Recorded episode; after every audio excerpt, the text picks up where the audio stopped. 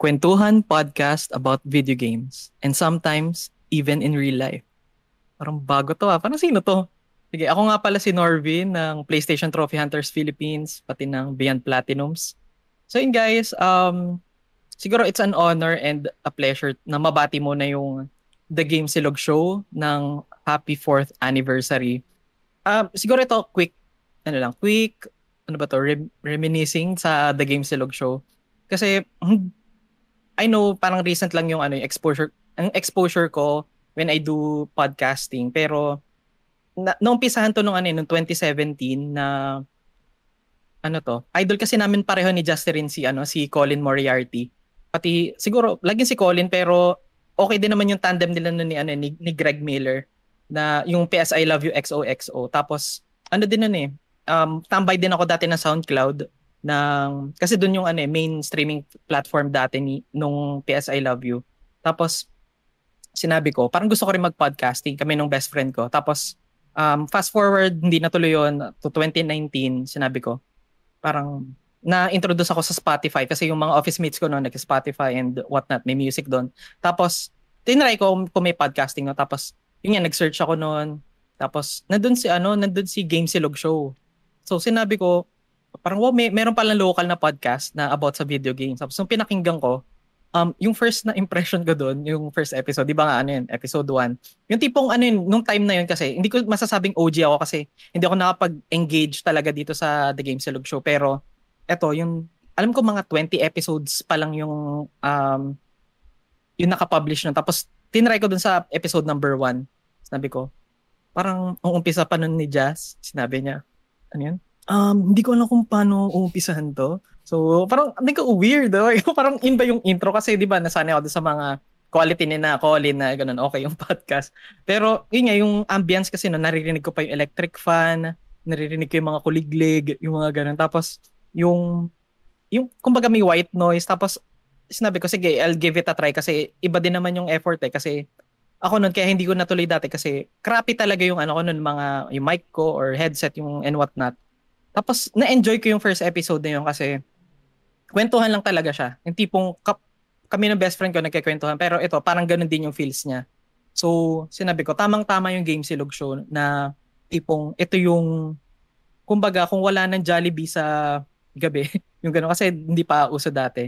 Um, merong mga ano eh, open or, or bukas na karinderya na merong mga silog. So, sinabi ko, ito yung ang ganda ng name kasi although ano, de, I, I, I'm lost for words. Parang okay yung name kasi ito yung magiging comfort food natin. Kapag nagugutom tayo or kapag may hindi may gusto tayong ay yun kapag nagugutom tayo pag, ng madaling araw merong talagang nagtitinda ng silog. So ganun din yung game silog na ito yung tipong ito yung kapag gusto mo nakausap or gusto mo ng ngayon something to kill what's ever killing you right now ito yung sagot yung game silog show. So ito eh, kwentuhan about video games and even in real life so again, it's an honor na i-host tong anniversary episode natin. So, ayun na, hindi, wala nang patumpik-tumpik pa. So, introduce ko yung guest. Parang ang weird talaga ng feeling. Parang sobrang awkward. so, um, ito guys, welcome natin si Jazz. Yun! Pare, kamusta? De, salamat. Good, good, good job. Kasi guys, gusto ko maging ano sa inyo inulit ni Norvin yon kasi yung unang ginawa namin hindi ko hindi ako naka, hindi ako ano wala akong mic. So kailangan niya ulitin yung spiel na yon and um he delivered pa rin. So good job. Hindi ako nagkamali na ikaw yung piliin na mag-host at mag um, salamat. salamat mag magda-drive ng conversation natin for this ano fourth anniversary ng TGS so yun pare salamat sa pag-accept ng invitation ko and sure. kung na bahala pare Oo nga eh. Kasi di ba nung sinabi mo, uh, before this recording, di ba nag-record tayo para dun sa podcast ko naman na ikaw yung milestone episode number 10. Kasi nga, um, I know may mga listeners tayo na malaki din yung pasasalamat sa'yo, uh, directly man or indirectly, nakatulong ka sa kanila. Which is sa akin, isa ka dun sa mga nag-motivate sa akin na ituloy yung podcasting. Na, yun nga eh, indirectly mo din ako na influence dun sa, I mean, siguro direct ako na nag-approach dun sa Game Silog, pero ito ngayon, kaya ako may podcast kasi isa ka dun sa mga factors talaga na natuloy itong podcasting. Pero anyway, nung sinabi mo sa akin na mag, ako yung mag-host, parang na-awkward din ako and mm. ano rin, parang kinilig din ako kasi ini-imagine ko din yung sarili ko dati na nagpa-podcast nung pinapakinggan ko yung episode 1, 2, 3, yung mga ganon.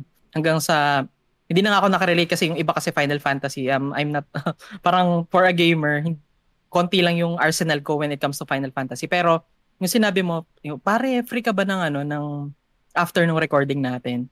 So, sinabi ko, parang yun as, in sobrang nakakakilig. Parang Anchor.fm na free din and madaling gamitin. Good job ulit kasi inulit mo yan and you delivered pa rin. Good job pare. Pasok yun. So, proud sa'yo si, ulitin ko din, proud sa'yo si uh, Rumble Royale. Proud sa'yo si Spotify. Proud sa'yo si DP1. Maganda. Maganda yung ano. Yung segue. Oh, thank you, thank you. so ayun, um, siguro umpisahan natin pare. Um, ito yung gusto ko talagang sabihin. Yun pare, kamusta? Mm. Kamusta ka ngayon?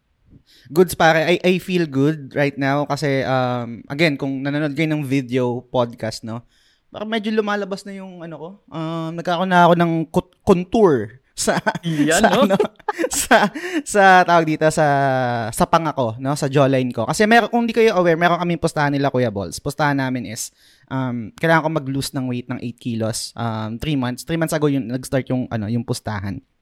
And um I'll be honest, medyo may pagka-hustler rin yung datingan ko nun kasi lagi ko na rin itong ginagawa sa mga kaibigan ko. And para bigyan kayo, kayo ng konteksto rin sa akin kung bakit ko madalas ginagawa yon. Um, hindi ako kasi tulad ng ibang tao na na pagising ng umaga, motivated kagad, nandun kagad yung drive to do things or to achieve their goals. No? Hindi ako ganun tao eh. Madalasan, kadalasan procrastinator pa nga ako.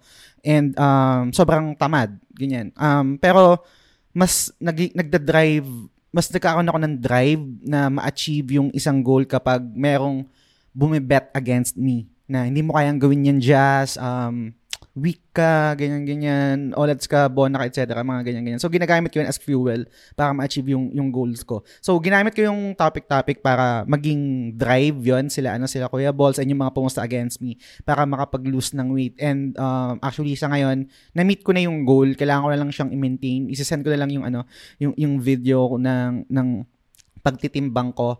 And siguro, ano na rin, um, announcement na rin kasi malaki nga naitulong nun yung postahan na yon kasi this year 2023 um, nagpa-plan ako na ano mag uh, mag-enroll or mag-member sa isang gym para magtuloy-tuloy na. Yun no, grabe. So, let's see yun yung next uh, aside sa mga projects sa sa TGS, project ko personally sa sarili ko is to um, tank build no more. Hashtag. ano na, fighter build na, no? Dex build na or AG type. Pero yan, yan. Um, I feel good right now kasi medyo, ano eh, I mean, gets ko yung pakiramdam, lalo na sa mga kaibigan natin na tank build, right? Um, mm. May ano eh, merong, merong, hindi ko alam kung, ay, ay, ayoko mag-assume sa ibang tao, no? Pero kahit sobrang confident natin sa skin natin, sa sarili natin, minsan, um, nakaka-frustrate rin kapag meron tayong isang gustong damit tapos sinukat natin, putang ina, may XL po ba kayo nito? Or may 2XL po ba kayo nito? Ay, wala po. Oh, last, last size na yan eh. Oh my God. Parang ganyan. Or minsan, pag nagsusot tayo ng damit na ang ganda ng design, tapos nung finit natin, lumalabas yung contour ng, ng man boobs mo.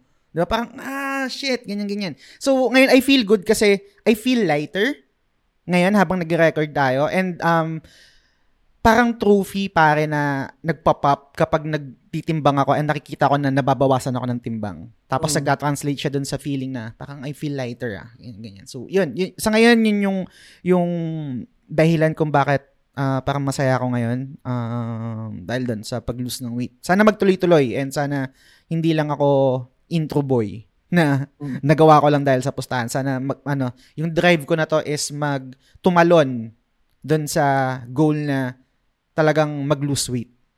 Oo nga, eh, kasi 'di ba ang yun nga, eh, ang fitness naman is a lifestyle siya, hindi siya one-time thing. As in mm. tuloy-tuloy siya. Pero ngayon since 'di ba ipa-publish tong episode ng January, mm. um baka gamitin mo tong time na to para ano yung maningil doon sa may yes. mga utang sa'yo? yes. So, doon sa mga pumusta against me, nag-bet against me, unang-una maraming maraming salamat sa inyo. And una, ta- salamat kasi naging part kayo ng drive ko to to achieve this goal and secondly dahil sa pera nyo so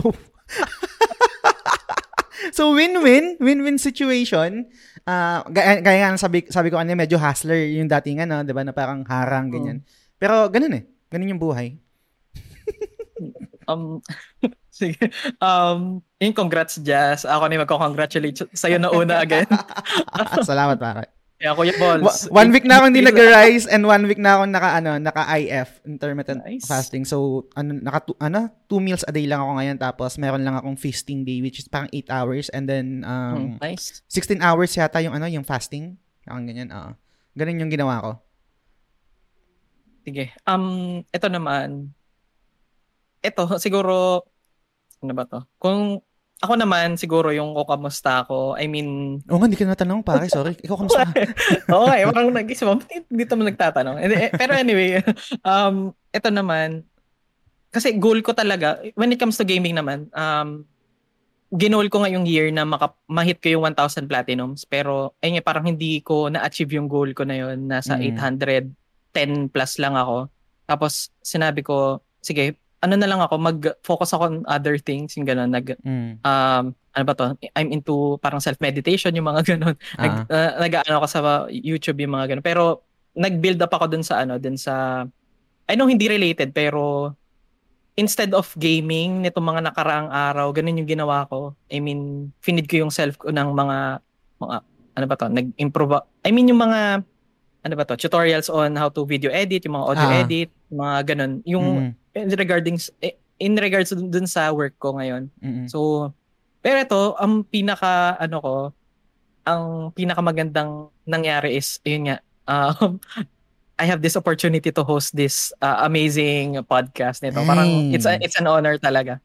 Um, tapos, siguro, Jazz, ito yung first natin uh, mag-dive mag-dive deep tayo dun sa ano dito sa topic natin which is yung anniversary. Mm. Um, ito kasi 'di ba, laging meron tayong ano, history. I mean, may history tayo kung bakit natin ginagawa yung mga bagay-bagay kasi hindi biro na 4 years na tong TGS. Mm. So, siguro i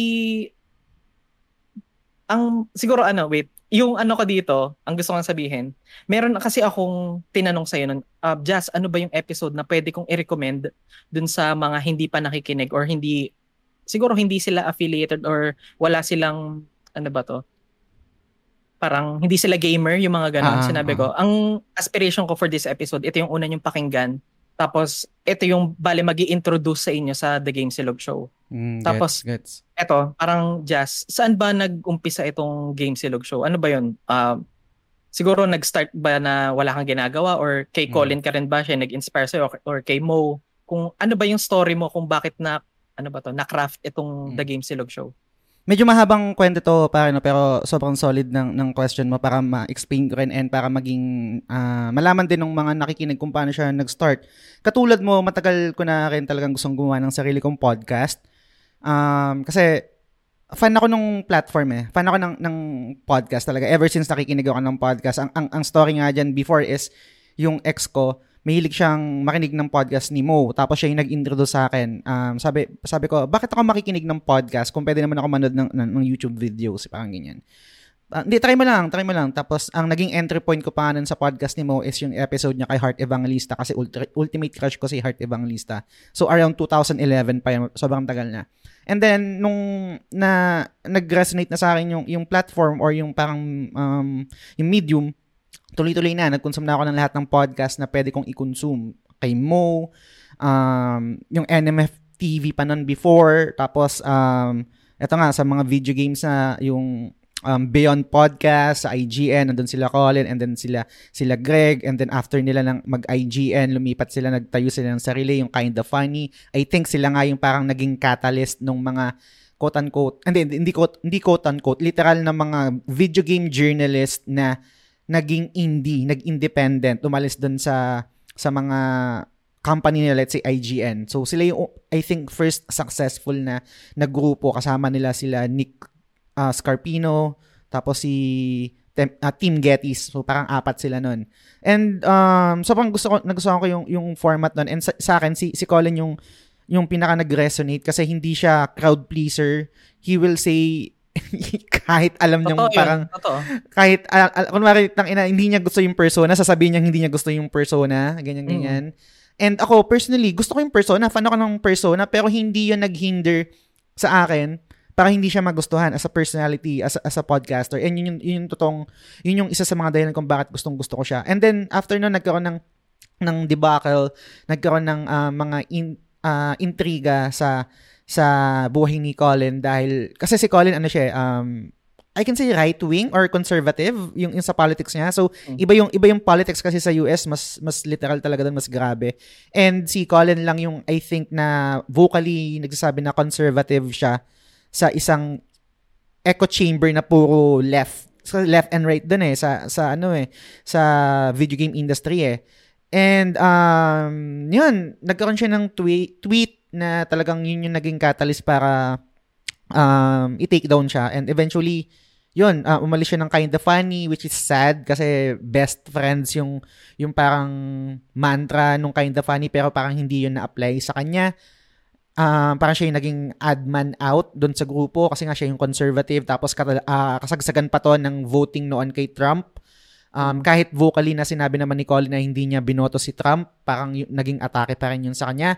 Anyway, So, nagtayo siya ng sarili niyang podcast. Nag, uh, una muna, Collins Last Stand. Yung first content niya is about um, politics pero hindi siya nag-click doon. Then, bumalik siya sa gaming. Nagtayo siya ng Sacred Symbols na bakan ngayon last month, uh, uh, Last Stand Media na. And I think hanggang ngayon sila yung parang highest um, fan-supported sa Patreon. Parang around mm. 12,000, 13,000 supporters, no? So, hindi lang yun $1 kasi may iba't ibang pledge kasi sa Patreon. Parang $1, $5, $10, anything goes, parang ganyan. So, um, yun yung mga naging, ano ko, yun yung mga naging influence ko sa pag, uh, pagpa-podcast. Yan, sila Mo, sila, sila Colin. Pero kung sa local naman, um, meron akong, kasi bago ko gawin yung podcast, and siguro ginagawa rin naman to ng ibang tao, is mag-research ka eh, right? Kung ano yung, sino yung quote-unquote competition mo sino yung mga magiging kasabayan mo pag gumawa ka na ito. Actually, meron na rin talaga mas nauna sa akin which is yung puro kalaro. So, shoutout kila,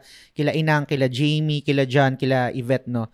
Nung nakikinig naman ako nung podcast nila, talagang na-enjoy ko rin. Um, pero yung atake kasi nila is more on industry eh. Um, developers, etc. Um, sabi ko, merong merong meron akong space sa sa liga na to kasi ang gusto kong gawin naman is more on kwentuhan sa experiences natin. Not necessarily na talaga magfo-focus sa mga developers o sa news, etc.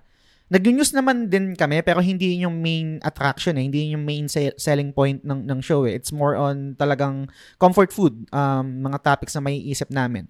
And nung na, napakinggan ko na yon, doon ko na nalaman kung ano yung magiging atake ko, kung ano yung magiging identity ng ng ng show ko. From there, um, naging madali na lang yung proseso ng pagpili ng ng ano ng title. Minsan kasi uh, ano din eh, pare, RNG rin eh or tsambahan lang din eh na um, yung parang kunwari ipupukpukin mo na yung sarili mo sa sa monitor mo na merong white screen tapos may nagbe-blink na cursor kasi nag-iisip ka nag nagta-type ka ng mga possible na titles, mga ganyan ganyan. Wala talaga, walang walang lumalabas sa isip ko pero parang instant na lang pak game silog. Yun na yun. Wal, walang, walang ibang paliwanag doon. And nung naisip ko yung game silog, paano ko siya ibebenta? Yun na nga, uh, gaya ng sabi mo, comfort food kasi yung silog, pag nabasa, um, alam ng, ano yun eh, um, Pinoy yun eh. So, let's say, pag nakita nyo yung title, alam nyo na kagad na Pinoy yung, yung content na yun, Pinoy yung podcaster na yun, and related sa, sa video games um, medyo may confusion lang kasi siguro may mga tao na akala nila food related yung show which is hindi. Ito yung mahirap na na ibenta kasi kailangan mong makinig muna bago mo malaman yung ibig niyang sabihin. Hindi literal na pag nabasa mo yung title, alam mo na kagad na for food to or hindi. So yung yung silog is ginamit ko lang siya na symbol na comfort food kasi yun nga um yun, yun yung available eh pag pag mga sarado na lalo na pag uh, let's say kasi nga nagiinuman din kami ng mga kaibigan ko ang sarap pag after mag-inuman, magfo-food trip eh. And yun lang yung kadalasan kaya namin kainin. Tapos, syempre, sa lugar namin sa Tagig, um, ang dami rin mga tapsilugan doon. Tapos, may mga nakamotor na mga tropa ko. Magmumotor lang kami, tapos kakain kami. And, um, yung, yung, yung explanation ko before sa first episode is yung I can say na alam ko hindi healthy to kasi may nababasa ako ng mga articles and mga mga motivational speakers ng mga ganyan na wag mong wag mong i-undersell yung sarili mo pero I think for me goods lang yun kasi nagiging honest lang din naman ako. ang, ang punto ko is, feeling ko nating special sa akin. Nating, nating special sa akin. Kasi parang average Joe ako na anyone can relate to. Hindi ako expert ng something. Yun yung silog. Ako yun. Parang sobrang bland lang ng silog eh. Itlog lang yun tsaka sinangag eh. Pero nagiging special kasi siya pag nahaluan nung, nung game yung game yun yung parang yung mga, mga nagiging topics natin, yung mga nag-guest, yun yung mga nagiging co-host, yung co-host ko, etc. Pero as it is, surface level, ako, yung show, silog, napaka-basic lang niya. Pero pag wala ka nang makain, kadalasan yun yung nagsasalba sa'yo eh. Di ba? Pero yung combination nun, bahala ka na kung anong magiging, ipapartner mo doon kung ano mag-resonate sa'yo. Sinang uh, tosino, tapa, um, bangus, etc. Pork, 'di ba? Nagiging special na siya eh. Pero as it is, babalik at babalik ka dun sa pinaka-basic form niya, which is yung silog. Feeling ko, yun yung nag, best nag, nagde-describe sa akin. So, yun, yun yung, yung quick history nun and yung um, quick story about title, kung bakit naging game silog para. So, yun. Parang ano ba yung ano nun, yung scene mo nun? Um, nung nag-start ka, nag-work ka na ba nun? Tapos ano yung mga preparations na ginawa mo? Halimbawa, Um, kasi nung ako noon, kailangan, ba, kailangan ko bumili ng mic, na kailangan mm. mag-set up ako, may maganda akong computer na pwedeng mag-record doon ng, ng podcast ko. Kasi 'di ba yung yung na na-share ko kanina yung experience, yung na-experience ko sa first episode. As in ano talaga eh, kumbaga raw na raw pa yung mm. feels niya. Yung unlike ngayon na sobrang pulido na yung quality ng uh, episodes natin. Um eto, ano ba yung scene noon? Um meron ka rin ba mga ano mga yung mga something na dinodrawback ka, kung, mm. kung hindi, parang rightful ba ako na mag-podcast? Kasi yun nga, sabi mo, hindi ka magaling, mm. walang special sa'yo. Pero, ano talaga yung nag-push sa'yo na tipong, sige, kahit na hindi crappy yung, ano ko, yung mga gamit ko, sige, parang may need kasi eh. Parang mm. nakikita mo ba yung need na yun na kailangan, may mga gamers na kailangan makinig sa akin? Hindi eh. Ito yung, min- minsan pag sinasagot ko tong tanong na to, napapa, isip rin ako sa sarili ko na dapat ko bang sabihin yun? Pero mm, maliban sa maliban sa sobrang passionate ako dito sa project, I think uh, ang pwede ko lang ibida is yung honesty ko. Honest to a fault nga minsan. Yung, yung sagot sa tanong mo is, um, ginagawa ko to para sa sarili ko eh. Kasi matagal ko na siyang gustong gawin. Matagal ko na siyang talagang gustong gawin. I mean, wala kasi akong creative outlet eh. Nung nagtatrabaho na ako sa Korea yung OFW ako, frustrated kasi ako na um, creative guy. Kasi yun yung tinapos ko na, na course sa communication arts sa Letran and um, hindi ko na-apply yung pinag-aralan ko. Wala akong mapag-applyan ng, ng, ng mga ideas ko. Wala, wala akong outlet talaga. So, etong pag-create ng podcast is ginawa ko siya para sa sarili ko talaga. Parang gusto ko siyang gawin para sa sarili ko.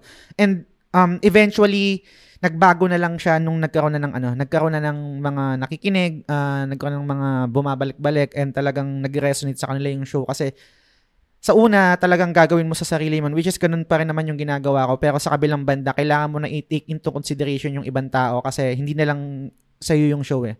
Medyo cringe siyang sabihin kasi parang self-serving.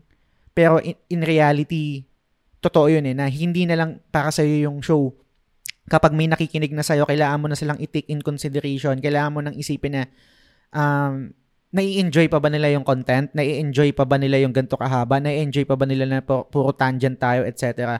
So, so, yun yung isa sa mga challenges na na-experience ko before. Pero, um, bago tayo mag-jump doon, yun, um, yun, ginagawa ko lang talaga siya, nung una ginagawa ko lang talaga siya sa, para sa sarili ko kasi gusto ko siyang gawin, gusto ko siyang maging outlet. Doon sa question mo naman na items, actually may story yan kasi um, December ko talaga matagal nang gustong umpisahan yun. Uh, nag-order ako ng parang recording na apparatus and hindi siya dumating kasi hindi ko alam. To, parang in-order ko siya sa Amazon. So parang na-refund lang yung, yung nagastos ko and eventually nag-result ako sa ito tong mic na to. So for for four years na rin tong mic ko na Audio Technica. Actually, yung first recording, naka Audio Technica na ako nun. Pero ang nagmamatter kasi din yung editing which is hindi ko rin talaga na-apply pa. And um, parang labo, no? Parang dapat nga magaling na ako sa editing kasi naging, naging course ko yun, ay naging, naging sideline ko yun. Pero hindi, eh, hindi pa ganun ka, ka-boom eh. Tapos, um, nag-record pa ako nun sa Skype. Um, ini-Skype call ko yung mga guest ko. And nagtatrabaho ako noon sa sa Korea that time. And bago pa ako mag um, bago ko na discover na kasi nagbabayad ako pare, nagbabayad ako sa sa Podbean para sa um, podcast host. Um, eventually na-discover ko yung Anchor.fm na, na libre at madaling gamitin kaya nag-switch ako doon. Um, so yun, um, yun yung mga starting point. And yung sinasabi mo na maingay and yung... Actually, so hindi ko na kayang pakinggan yung mga, mga lumang episode. Sobrang nagki-cringe na ako and sobrang sablay na rin kasi talaga. Hindi ko na kayang... Nagki-cringe ako sa sarili ko, the way I speak, the way I tell stories. Kasi para ko lang siyang ginawang diary. sa Oo, totoo nga, lang. Ganun nga eh. Parang Sa totoo kinakausap lang. mo lang yung sarili mo. Ganun yung feel niya. Di ba? Sa totoo lang. And sabi ko, dun, dun mo rin mararamdaman na putang inan to, walang pakialam to sa nakikinig eh. Kasi ginagawa niya lang yung kung anong trip niya eh. Hindi, walang masyadong research niya. Dapat ganito, dapat maayos yung audio, mga et Yun, pero gan- ganun siya nag-start eh. Ganun siya na, din- nag-start yung TJS. And luckily, may mga nagstay naman. may mga natuwa rin naman. Kaya thank you sa inyo guys. Salamat, salamat. So ito, um, siguro first question din sa mga nag-send ng, ano ba to? Ng mga tanong sa'yo, Jazz. Siguro unahin ko yung kay, ano, kay Daddy Player One. Um, since nga, di ba na pag-usapan natin nga na four years na tong, ano, TGS. Um, t- tanong ni Daddy Player One, Uy, nagtanong si TP1 pala? Hindi siya nag-comment Yes. eh. Ah, okay. uh, um, ito yung mga siguro surprise questions sa'yo. Kasi Paano niya nalaman na ikaw mag-host? hindi niya alam. sabi ko, Ay, ano, niya secret. Oo, sabi ko, ano lang, Daddy Player kung may ano ka, kung may tatanong ka kay Jazz, ito. Um, hindi ko hindi ko rin sinabi kasi sinabi ko secret muna to Hmm. yung- or an- anything. Basta yun, sinabi ko. And then yun, si Daddy Player One sabi niya, eto, kung merong game na magre-represent sa four years ng The Game Silog Show, ano yun? Napakadali pare and parang feeling ko um, recency bias rin to eh. I think Elden Ring. Yun, Kahit, kahit sobrang, alam, alam mo, talagang nag-jab kami ni Daddy Player One talaga sa Final Fantasy. Ah, ever since Mm. nung na-interview ko siya, um, nakilala ko siya sa PlayStation Trophy Hunters Philippines tapos in-invite ko siya as a guest. Talagang nag-jibe kami dahil dun sa same namin na pagiging fanboy ng Final Fantasy eh. Pero I think kung ano yung mag-represent sa sa show or yung four years ng podcast is yung Elden Ring. Um, una, alam alam gets na natin yun eh, na mahirap and um, satisfying. Yung mga talagang definition ng mga get good, no? Pero maliban doon kasi may mas malalim pa siyang um, paliwanag, no? Na sana hindi cringe and um, sana please bear with me, no? Yung yung pag-podcast is sobrang hirap niya. May, may hirap siyang gawin. Kung as a listener gets na as an outsider pag nakikinig kayo, mag may magigets ko naman na talagang ah mag-record ka lang na, magkukwentuhan lang naman kayo, ganyan, ganyan. Pero yung end nun, hindi naman kasi ganun kadali eh. It's more than that. Speed. so, di ba? di ba? Ngayon nagpa-podcast na gets mo na. And yung Elden Ring kasi, same nung concept niya na mahirap. Pero kailangan mo mahirapan eh. Para pag naramdaman mo yung tagumpay, it's worth it. Parang ganyan. So, yung, yung four years ng pagpa-podcast ko, pagpa-podcast namin, I can say na realistically speaking, hindi naman din talaga quote-unquote nag-boom eh. Yung parang sabihin natin na mm, talagang millions of followers, millions of downloads, thousand, hundred thousand, hindi ganun eh. Pero yung yung may mga random na mag-message eh, putang ina, th- thank you sa ano mo, sa, sa ginagawa mo, ganyan, ganyan. Hindi ko na kayo papangalanan, alam nyo na yung, kung sino kayo. Worth it, yung lahat ng sakripisyo ko, sakripisyo na, yung yung, ah, self-serving kasi pag kinuwento ko eh, pero na parang nag nag nag, nag ah, ano kayo na tawag dito nanunumbat ako. Hindi, sana hindi mag, hindi magtunog ganun. Pero ang dami kong sakripisyo para sa podcast na to pare. Marami akong lakad na tinanggihan. Marami akong family bonding na tinanggihan. Marami akong mga bagay na opportunity na tinanggihan kasi kailangan kong mas mag-record ako. Kailangan kong gawin to parang ganyan kasi ito yung gusto kong gawin eh and ganun siguro talaga kasi kapag meron kang gustong maging ma-achieve, meron kang goal na gustong gawin, hindi maiwasan kailangan mo magsakripisyo. Kung okay lang, goods lang, maging mediocre, goods lang yun. I think um, sobrang overrated na strive for greatness ni, ni LBJ or yung mga motivational speaker na, hindi, law of attraction, kuya, kaya mo yan, kaya mo rin maging Kong TV. That's bullshit for me. Kasi hindi naman lahat magiging Kong TV eh. Hindi lahat magiging Bill Gates, hindi lahat magiging um, Colin Moriarty, hindi lahat magiging, let's say, Amara TV, hindi lahat magiging um, Gloco, hindi, lahat magiging ganun eh. Pero, alam ko kung nasaan akong liga, at yung ligang ginagalawan ko, I can say I'm the best sa liga na ginagalawan ko. Hindi ko na ginugol na maging part ng ibang liga or let's say maging, kung kunwari ko nasa wall, uh, uh, welterweight or featherweight ako, hindi ko na ina ginugol na maging heavyweight. Siguro kung magtatran mag, kung magta-transition papunta doon, goods lang. Pero hindi ko na siya hindi ko na siya ginugol. Ang ginugol ko sa ngayon is maging the best and ma-maintain yun the best dito sa liga ko na to. And um, to experience that, yung mga random messages na kung pa, pa ang side effect nung, nung byproduct nung ginagawa ko, worth it nung lahat ng ng sakripisyo. And ganun ganun yung Elden Ring kasi it's meant to make you suffer. It's meant na mamatay ka na maraming beses. And dun sa maraming beses mong pagkamatay, dun ka matututo. At nung pag naramdaman mo na, pag natalo mo na yung mahirap na boss na to, sarap sa feeling. And I think ganun yung, yung ganun yung ano, ganun yung sa podcast rin kasi sobrang dami rin na challenges. Siguro Jazz, um siguro to borrow yung words ni ano ah, nung isang ano ba natin? Uh, ano ba yung subscriber ng TGS, yung si mm. Algiers. Uh-huh. Um, correct me if I'm wrong, ah, uh, mm. Sir Justerin. Um, sin- um, ito ah, kasi 'di ba marami nga tayo 'di ba sacri- marami kang sacrifice dito sa ano, marami kang sacrifices dito sa podcast kasi ik- ikaw rin ba yung ano kasi ako ayoko i-half as lagi yung hmm. output na tipong halimbawa kapag ayoko mag-produce ng episode or let's say siguro sa trabaho ayoko mag-submit ng something na alam kong hindi yun at par with the best na kailangan kong gawin. Mm. So doon pa lang 'di ba, doon sa mentality nin, alam ko ganun ka rin kasi hindi ka magpo-produce ng something na ayaw mo first. Mm. Tapos yung second is yung uh, yung alam mo yun napilitan ka lang. Mm. Ganun. Ganun ka rin ba? May ganitong mga circumstance ka ba dito sa TGS na ganun yung nararamdaman mo? Um, to be honest, wala wala akong maisip sa ngayon, pero um before masyado kasi ang purist, no? And lately gaya ng sabi ko, um, hindi na lang sa akin yung show eh. Parang buong community na nakikinig dito every Monday is ah, cringe kasi parang self-serving nga eh. Um, meron ka ng social responsibility sa sa kanila. And ginugol ko rin naman kaso hindi pa nagta-translate talaga into fruition is yung maging welcoming sa lahat. Kasi sobrang predominated tayo ng ano yung show ng ng PlayStation eh kasi yun yung main yun yung main console eh. Pero gusto ko rin talagang itackle yung mobile games, gusto ko rin itackle yung PC games, yung ibang para hindi naman sila ma-outcast, right?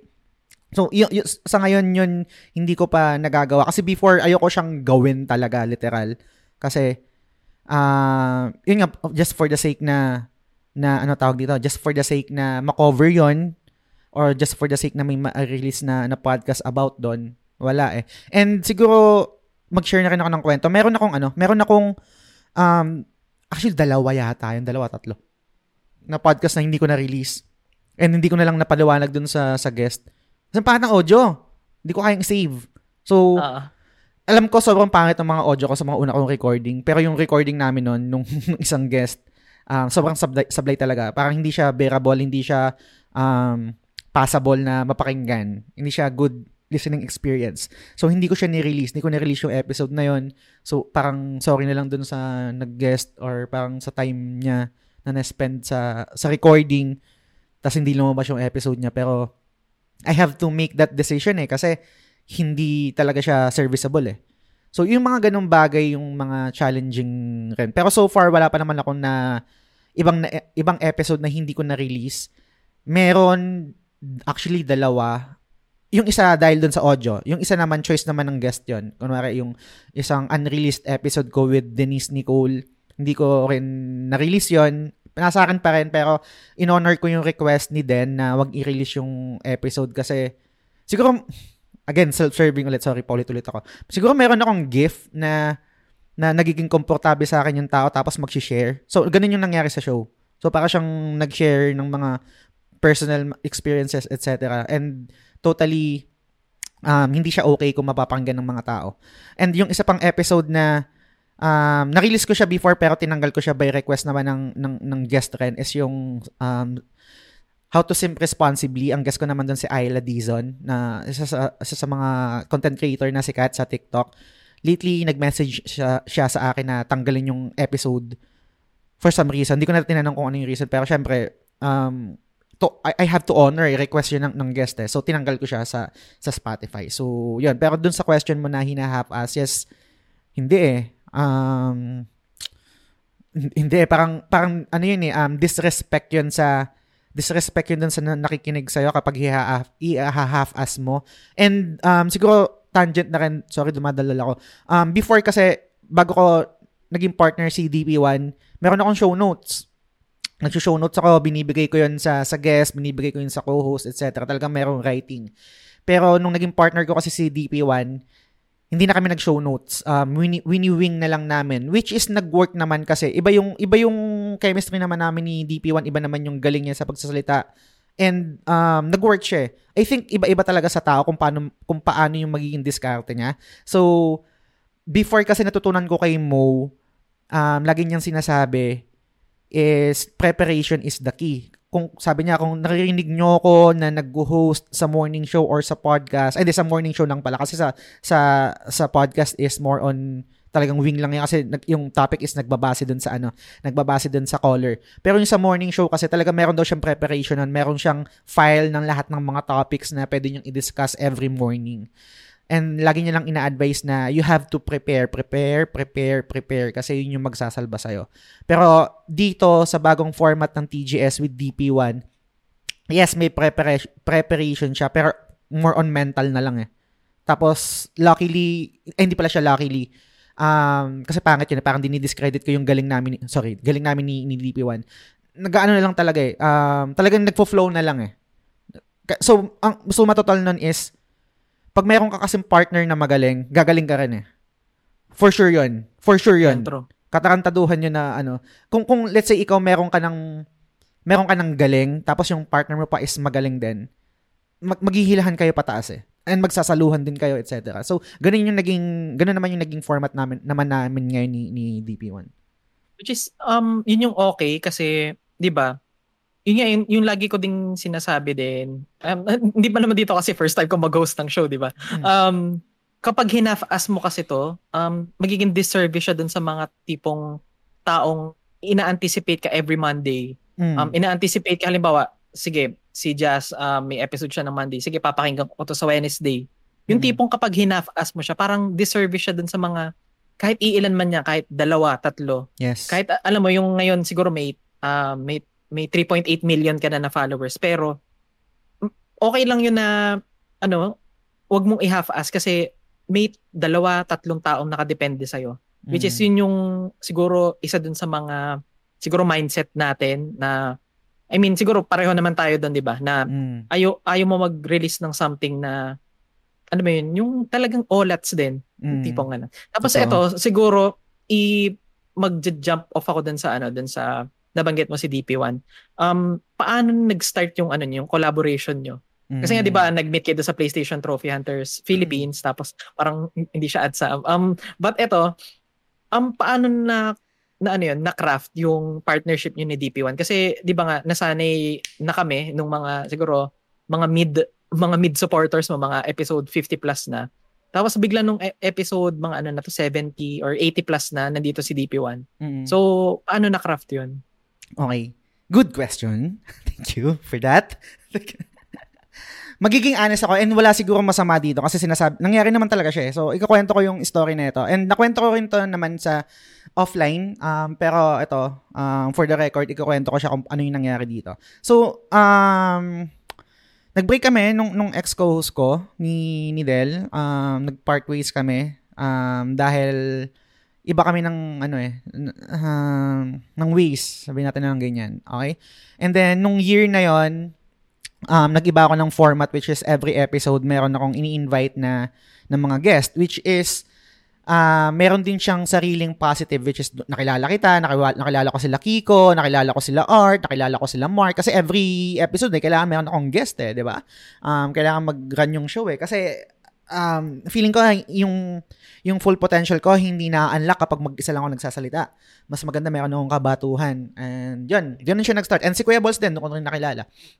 So, um, later that year, siguro mga around November, mga ganyan, nag-message sa akin si Tito Jobs, kung familiar ka kay, kay Tito Jobs. Um, I can I can consider him na parang part na rin ng ng TGS kasi naging guest na rin siya before ganyan and meron din siyang sariling following um galing rin siya sa kauna parang isa sa mga unang podcast or streamer sa Facebook which is yung game ako And tangent lang din um RIP kay ano kay JC isa sa mga parang OG na host ng ano ng game ako no. Pero nag-break din 'yon I think. Hindi ko na alam kung anong reason doon nawala si Tito Jobs doon sa sa game ako.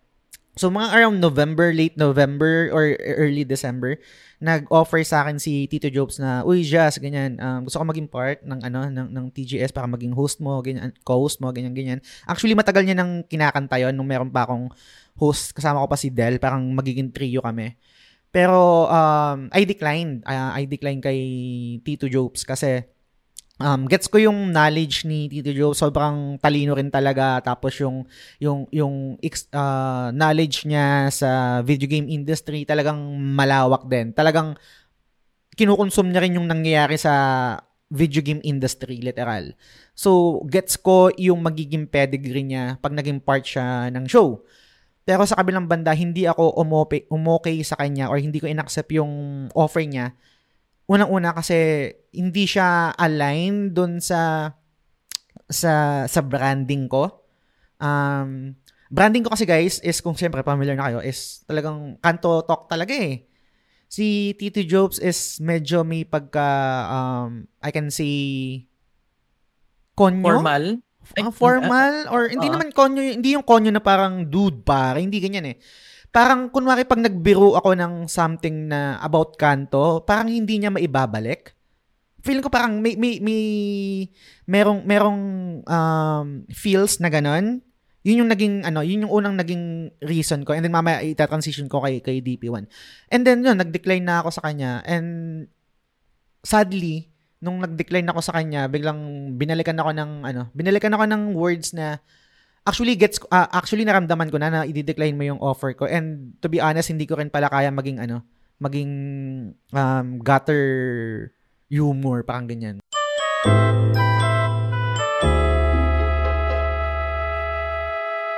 And dito papasok si DP1 si DP1 around December nag-offer sa akin. Pare kasi nakwento ko sa kanya yon nakwento ko sa kanya yung kay Tito Jokes so sabi niya ah pare anong naging decision mo doon kay Tito Jokes sabi ko pare dinecline ko eh Uh, may iba pang reason kung bakit ko dinecline pero yun yung main reason yung, yung nakawenta ko kanina. Tapos nung sinabi ni sinabi ko kay DP1 yun na uh, hindi ko hindi ko inaccept hindi ko inaccept yung offer niya. Yun sabi niya yun sakto pare gusto mo tayo dalawa uh, partner tayo ganyan. Kasi may, naghahanap yung Rumble Royale ng ng mga podcaster. Tapos sabi niya parang imbis na gumawa ako ng sarili kong podcast team up na lang din ako sa'yo.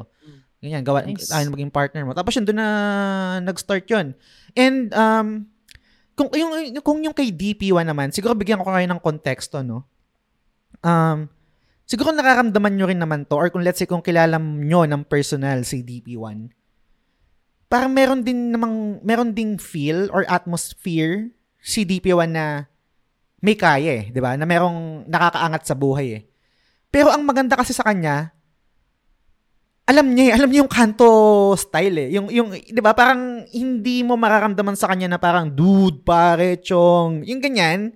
Nothing against them ah, kasi kung ganun talaga, pero hindi kasi yun yung branding eh. So, kahit merong ganong feel ako kay DP1, pasok na pasok pa rin siya eh. Pasok na pasok. Gets niya pa rin yung, tangina, nakikinig nga ng Ghetto Dogs, alam, nakikinig ng Flip Top, di mga ganyan. So, and then siguro, Final Fantasy fan pa, so, sobrang eh, pasok. Um, ito parang hindi siguro i-discredit si DP1 pero ay, hindi, hindi ma-discredit but ayokong palakihin yung ulo ni DP1 pero ang feels niya sa akin parang alam mo yun, mo twister yung ganun. Mm. I mean, hmm. mong may kaya pero kaya makipagkanta talk sa'yo. Mm, yung ganun. Totoo. totoo. Kasi 'di ba mararamdaman mo 'yun eh. Mer- meron meron yung hindi kasi by default na pag mayaman nakakairite. eh. Hin- Hindi ganoon eh. Parang minsan minsan nabibigyan ng notion na ganoon eh. Which Um, is hindi naman din nating against naman kung ganun kayo, kayo pinalaki no. Wala namang ano. na ano, ah, DP1. Wala ka kasi dito kaya pinag-uusapan ka natin. Hmm. siguro ito, punta, gusto, gusto rin naman yan. Oo.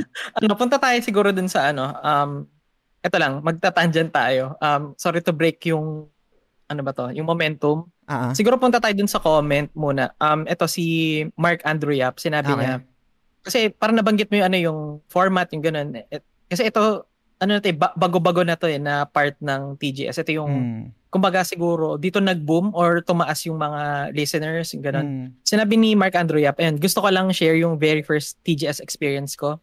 So ayun, nakita ko lang yung ah, TGS sa post ni Del, which is yung nabanggit mo nga kanina. And it's about Topic Topic, which is siguro ito yung brain, ano ba to, brainchild nyo, yung itong si Topic Topic. Tapos Mm. ayun, nag-view ako and sobrang nagustuhan ko yung format nung show na may topic then kwentuhan. Naalala ko pa, nagpamigay ng The Last of Us na t-shirt. Wow, may ganun pala si Sir Justin Tayag. Tapos ako nakahula nung tamang sagot. Parang Ah. wow, may, may bragging din eh. Tapos ayun, kaya ev- ever since naging part na ng Sunday ko ang topic topic. So may maskip man daw siya na episodes. I always try my best na mapanood yung topic topic kahit hindi na live. Mm. Parang ah. Aww. Aww. Sobrang nakakatawa tong comment ni ni Mako kasi nung nag nung naghiwalay kami nung nung host ko, nag-part ways kami ng host ko. Marami marami rin talagang nawala na, na listeners. Makikita mo sa data 'yon, makikita mo dun sa mga nagko-comment, nagla-like, sa participate sa content na ginagawa mo. And um, ngayon ko lang nalaman na si Mako pala is na-discover niya yung show is through Del. And thankfully, nagstay siya. Kaya ah, ngayon, isa siya sa mga solid na talagang sumusuporta sa show, naka-avail ng supporters badge since day one, nag, nag-donate ng games. Dami niya na na-donate na games, to be honest. Um, Cyberpunk, nag-donate siya before. Um, Dark Souls 2, na the best Dark Souls sa series. Dami, mad- mad- madaming, madaming na-donate si, si Mako and na-contribute sa, sa show. So, maraming salamat sa'yo, Mako. Um, tangent lang dun sa topic-topic. Actually, nag-start kasi siya talaga sa amin with Del, yung nakwento ko kanina na Um, kanina ba yun o dun sa Beyond Platinums? Na kasi gusto ni Del na mag-live ng podcast. Itong ginagawa natin ngayon. Eh, ayoko eh. Purist ako na gusto ko yung podcast is audio version lang or ayoko siya ng live. Kasi as a listener, as a consumer ng podcast, hindi nag-work sa akin kapag yung podcast is recorded as live tapos nagbabasa ng comments. Meron siyang FOMO eh. Na parang tangin hindi na ako part ng conversation eh. Tapos pinapakinggan ko siya. So, ganun yung epekto sa akin. Ang naging ang naging um, kompromiso ko kay Del is gawa na lang tayo ng sariling show and then yun na nag-give birth sa topic-topic na nawala rin siya actually kasi nung nawala kami ni Del and si Kuya Balls naman yung nag-start nung spark na yun kasi sabi niya pare goods ka ba na ano na maging part ako ng TGS buhayin natin yung topic-topic. Sige game yun na yun. Yun na yung ginagawa namin ngayon. So, topic-topic ako, si Kuya Balls, tapos ngayon si Yvette na kasama na rin, and then si Direk Owa, TT Final Form, every Sunday, 6pm. So, yun. Um, ayun nga, tinanong ko din si Kuya Balls na kung may itatanong siya sa'yo. Apparently, Hmm. wala siyang masabi. Wala siyang Hmm. maitanong sa'yo. Um, yun na, shoutout sa'yo, Kuya Balls. Thank you Shoutout for, pare. of being the catalyst na buhayin yung topic-topic. As Hmm. in, sobra. Di ba dun, dun nag-start yung, di ba, numbers? I mean, Hmm. from, from ano na yung Kuya yun and Justerin, yung counting nung episode numbers na nun ng topic-topic. Sige, Hmm. pero anyway, ito Jazz, siguro, ano ko, i-promote ko lang ang, again, yung The Game Silog Show. So, kung may time kayo and gusto niyo makinig and everything about video games and related sa buhay-buhay natin bilang video game uh, video gamers. Um, yun, follow nyo lang si Justerin, yung itong The Game Silog Show sa Facebook. Um, and i-search nyo lang kung may time kayo, kung gusto nyo na itong content na to, naka, nakapakinig pa kayo ng ibang episodes. Ah, madami pa dito, ah, side, ano ba to? Side quest, mga Yes, secret sir. levels, um, yung mga every, yung Why I Love na series din, Mm. which is yung request ko pa kay Jazz, yung Persona 5 Royal. Parang naniningil din ngayon eh, no? Totoo, totoo. Um, ayun, dito ba sa, kapag nag-subscribe ba sila dito sa ano, dito sa uh, The Game Silog, dito sa page mo sa Facebook, um, ano Mm. yung mga perks niya? Um, may ano ba dito, makaka, mapapahirma ba sila ng games? May, Mm. may mga ano pa ba? Ano ba y- Sige, ayun. Ano ba yun? In short, ano yung perks nila? Okay. So, yung pang nag-subscribe kasi kayo sa TGS, actually may mga subscriber na talagang gusto lang literal na sumuporta. Hindi naman ina-avail yung mga perks eh. Hindi rin naman nakikipag, ano, nakikipag um, communicate or um, converse sa, sa mga tropa natin. And that's good.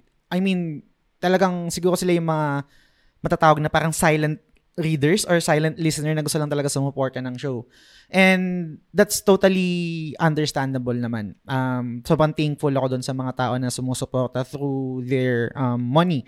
Kasi sobrang laking tulong nun eh. Ba? Parang 100 pesos. Um, ang, ano, ngayon, ang mahal ng billion, mahal ng sibuyas.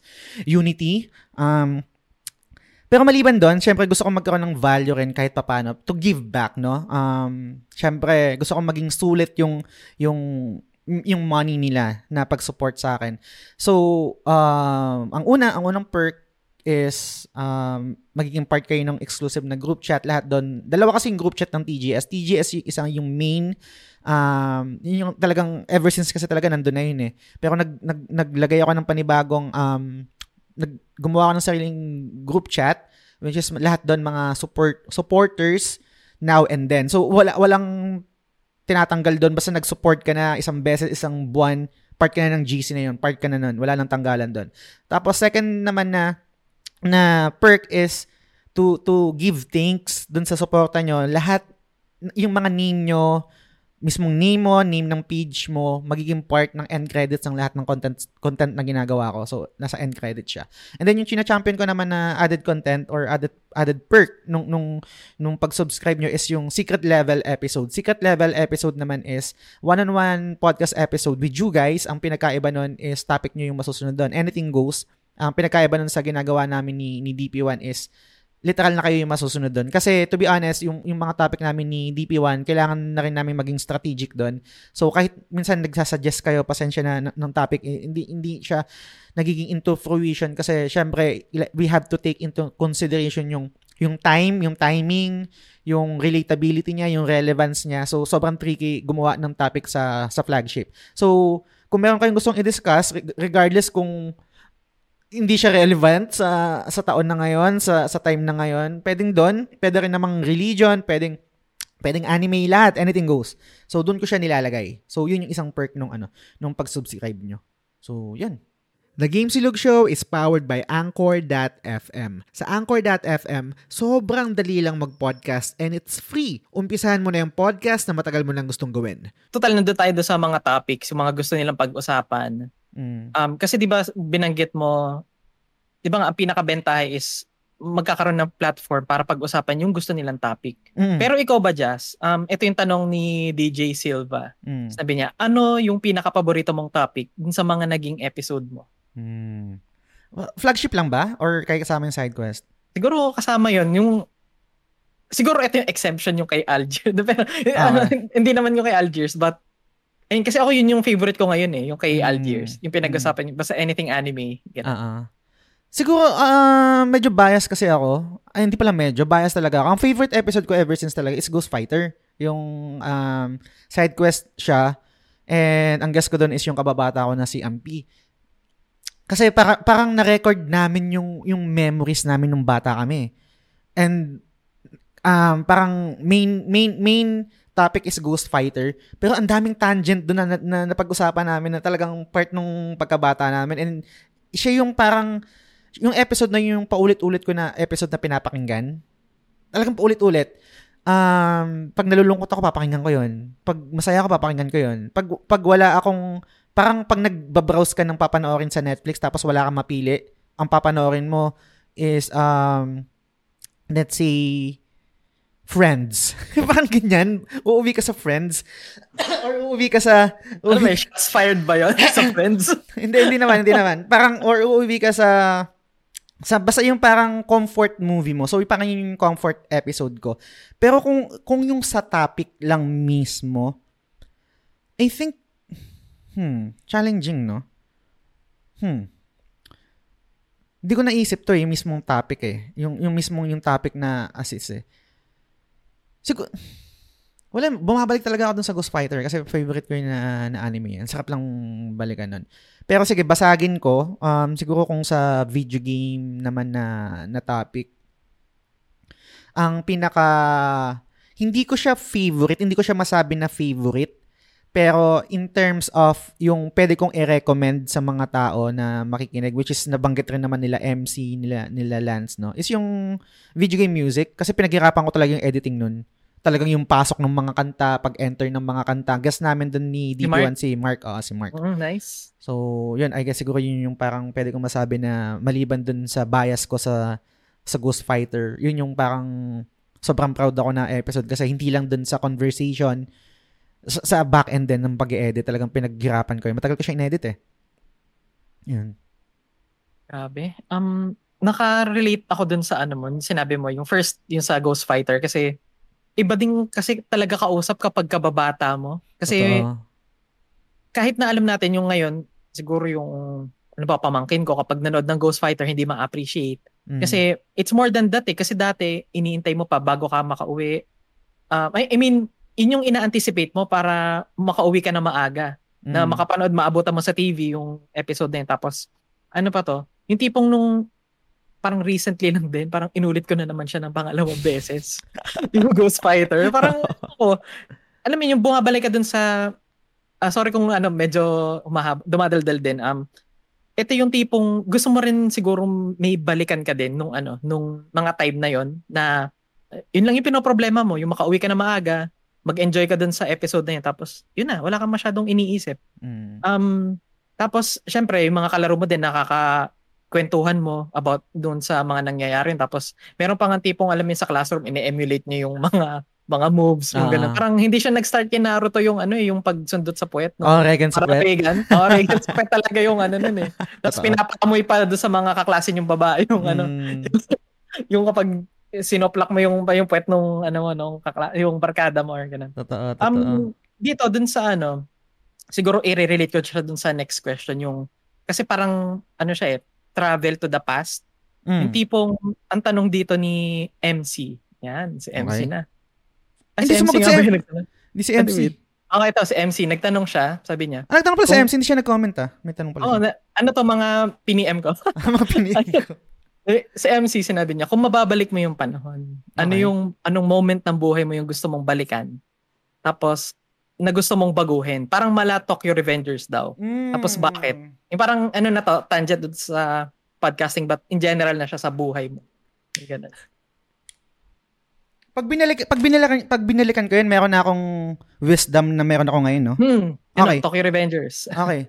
Babalikan ko pa rin na adik ako sa kabal. Yun yung talagang olats na olats ako eh. Pagka-graduate ko, oo, ang dami kong nakilala, ang dami kong naging naging part ng buhay ko. And talagang Mm. na-enjoy ko yung kabal, ang dami kong memories. Pero sobrang haba nun, pare. Dalawang taon, tatlong taon akong addict na tam... Ay, addict tuloy. Addict, oh, addict sa game. And tambay.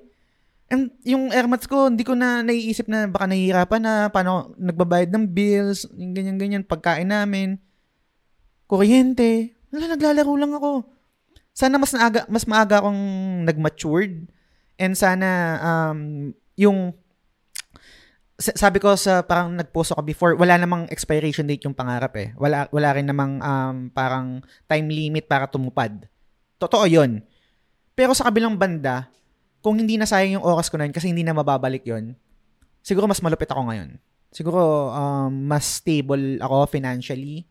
Siguro um, mas mabilis yung naging maturity ko kung kung natuto ako na tumanggap ng rejection at mas mas ano, mas ah, gawin yung fuel. Kasi nung time na yun, ang inang yun, pag, pag na-reject ako, I think siguro dito, nang dito rin nanggagaling kaya torpe ako eh, kasi ayoko ma-reject eh. Lahat ng naging girlfriend ko, alam ko may pag-asa ako na magiging kami. Never ako nanligaw na alam ko mababasted ako eh. And, which is, sobrang olats nun. Sobrang olats nung, nung, nung um, way of thinking, ganong personality, ganong behavior. Gusto kong payuhan yung sarili ko nung time na yun na huwag kang maging bum, huwag kang maging loser. Pagsisisihan mo yan sa bandang dulo. So, yan. Pero sa kabilang banda kasi, di ba parang cycle yan. Feeling ko hindi rin naman ako magiging ganong, ganito mature enough na mag-isip kung hindi ko na-experience yun eh. Pero kung, syempre, kung babalik nga gaya ng question ni MC, yun yung ano, yun yung time na babalikan ko tapos babaguhin ko yun. Pwede kang maglaro siguro ng kabal, pero wag, wag mong tambayan. Wag mong, mas gawing mong priority na ipa-level yung totoong ikaw versus yung character mo na si Ayekaru sa mundo ng kawal. Kasi wala, asa na ngayon yun? Wala namang malakas o malakas o ano nung nagagawa nun? Wala naman, di ba? So, Oh, yun, yun kwento na lang siya, di ba? Oh, kwento na lang siya. Um, yun din siguro, um, itong nature ng tanong kasi, di ba, parang regrets din siya. Pero, Mm. kahit papano, I guess, ano to eh, na-experience ko dun sa exclusive group natin, na tipong, kahit din dun sa Discord, na laging pa yung kuya mo, kay Algiers, na tipong Mm. wag kang, wag mo, wag kang maglaro ng gantong exte, eh, wag kang gumaya sa mga kuya mo dito na, Ah. ba, natingga, yung ganon. But nagiging ano siya eh, kumbaga, silver lining again, dun sa mga ganong experience natin bilang, siguro mga kuya dun sa community na to or dun sa kinabibilangan natin. Yung experience natin, hindi nila kailangan ulitin. Mm. I mean, yun na lang siguro yung silver lining doon na we can talk about our shitty lives dati na tipong tumenga tayo ng 8 months, 11 months, ah isang taon na wag niyong gawin yun. Yung ganun. Mm. Sobrang sayang, guys. Mm. Sayang yung time. And lalo ngayon, sobrang accessible nung ng internet, ang dami nyo pwedeng matutunan. Doon nyo nang gamitin. Oh, true. Um, eto, siguro, related yung ano, etong next dito. siguro magbasa na ako ng ano, ng, ano ba to? Comment dun sa, parang, naalala ko kasi dun sa, yun nga, sabi mo, ex mo, hindi mo, I mean, yung mga girlfriend mo dati, inano mo, ano yun? Na, Hindi ako, na, or- hindi ako ah, nanligaw na ano. ah. nagpa-perso ka dun sa mataas yung percentage. Yung mga Ah. Mm. So, sinabi dito ni TJ Balyares, ito siguro, ah, sharing a memory. Ah, Siyempre, nakilala ko ang TGS dahil sa asawa ko na siguro back then daw, jowa pa niya noon. Ah, ah. Tapos, malamang baka di ko din siguro nakilala ang TGS. So, yan. Siyempre, isama na natin dyan yung mga TGS memes, yung, again, bakit ba yung may mga episodes, hindi talaga pwedeng hindi mabanggit ang Ubisoft. Ayun. Tapos Amara Simping. So, ayun Amara, kung sana maging successful ako dun sa favor ko sa'yo. Tapos ayun, ah, swak na pasok. Yun, yun, yung mga swak doon na pasok ng Anchor.fm. Mm. So, ayun. Shoutout sa. TJ. Kasi story na to si ano, si Macy, si Macy Tangbalyares yung nag-recommend sa kanya ng ano ng TGS kay TJ. So, yun. Nakikinig din sila sa I think nakikinig din sila ng Kinda Funny. Mm-mm. Yun. Nice. So ito, um, may question din siya bukod dun sa Okay. sharing of memory niya. So ano daw yung top five favorite flagship episodes na ni-record mo? So bukod dun sa, yun nga kasi di ba, ano, ano ba to? Side quest yung Ghost Fighter, di ba? Mm. Um, siguro yung top five mo, di ba? Nandito na yung kay Mark, yung sa ano, um, Video game ano music. to, video game music. Ano pa yung apat na favorite mo na episodes? Whew, hirap. Nakita ko na yung tanong to, pero actually wala akong sagot eh. So sabi, sabi ko, sasagutin ko na lang on the spot kung ano yung may isip ko ah, sa recording natin. Siguro una muna is yung na, no, um, top 5 eh, no? Kailangan bang i-ranking to? Hindi na, okay na yun. Hindi na, okay, Parang, sige, sige. Um, siguro, una kong mababanggit is yung life outside gaming. Um, topic namin to ni DP1. Ito kasi yung, ah nagkwento kami ng buhay namin ni DP1 outside um, podcasting, outside content creation, outside video games. Um, and most likely nakwento ko din yung story ko doon, ganyan, etc. Yung sa kabal na addict ako doon. Um, maganda siya for me kasi unang-una, vulnerable ako noon eh. eh, eh nung time na yun eh. Vulnerable in a sense na I'm I'm showing you guys or I'm telling you guys a story na pwedeng depende kung paano nyo iti-take yun. Kasi sobrang vulnerable nung story na yun. Meaning, olats na olats talaga yung mga decision ko sa buhay, etc. And yung mga frustration ko, and yung mga regrets ko. Yun, um, ano pa ba? Siyempre, number one, kung merong ranking, number one is yung yung kay Mo Twister. Kasi yun yung idol ko talaga sa podcasting eh. Um, Pundasyon, Halige, um, talagang... flagship though. Ay, oo nga pala. yung tanong eh. Oo nga, no. Sige, labas natin yun. Labas natin yung side Sige. quest. Sige, balik tayo. Um, whew. Siguro yung... Ang Hirap pala, puta. Yung kay Sid Buwan, isa yun, I can Mm. say. Um, si Sid naman kung bakit na, na-enjoy ko yun kasi siguro bi- binasag. Sobrang nag-enjoy kasi ako na pag mayroon akong na- nakakausap na tao na personality, tapos nababasag yung notion na eto, et, et, quote unquote, eto ka lang, or parang maganda ka lang, or talented ka lang sa ganito. Tapos mayroon, parang geek din pala siya. Tapos parang talagang totally nakaka-relate sa mga video games. Tapos ever since talaga naglalaro ng mga JRPG. So sobrang na-enjoy ko yon And gustong gusto ko yung attitude ni, ni Sid na she uh, don't give a fuck na nag-walkthrough siya sa game. Kasi, mm. ano pakialam mo kung nag-walkthrough ako? Hindi, experience ko to eh. Gusto ko yun. Gusto, gusto, gusto ko yung, yung ganong um, mindset ni, ni Sid. Tapos, siguro yung isa yung kay Den, kay Denise Nicole. Si, si, si Den naman, kung di kayo familiar, streamer din siya. Nakilala ko lang din siya sa, sa, sa Facebook. And um, mabil- mabilis gumaan yung loob ko kay Den. Lagi naming biroan na simp ako sa kanya, simp siya sa akin, etc. Mm. Pero hindi. Um, parang tinitreat ko siya as a, uh, as a friend kahit di pa kami nagmi-meet in person.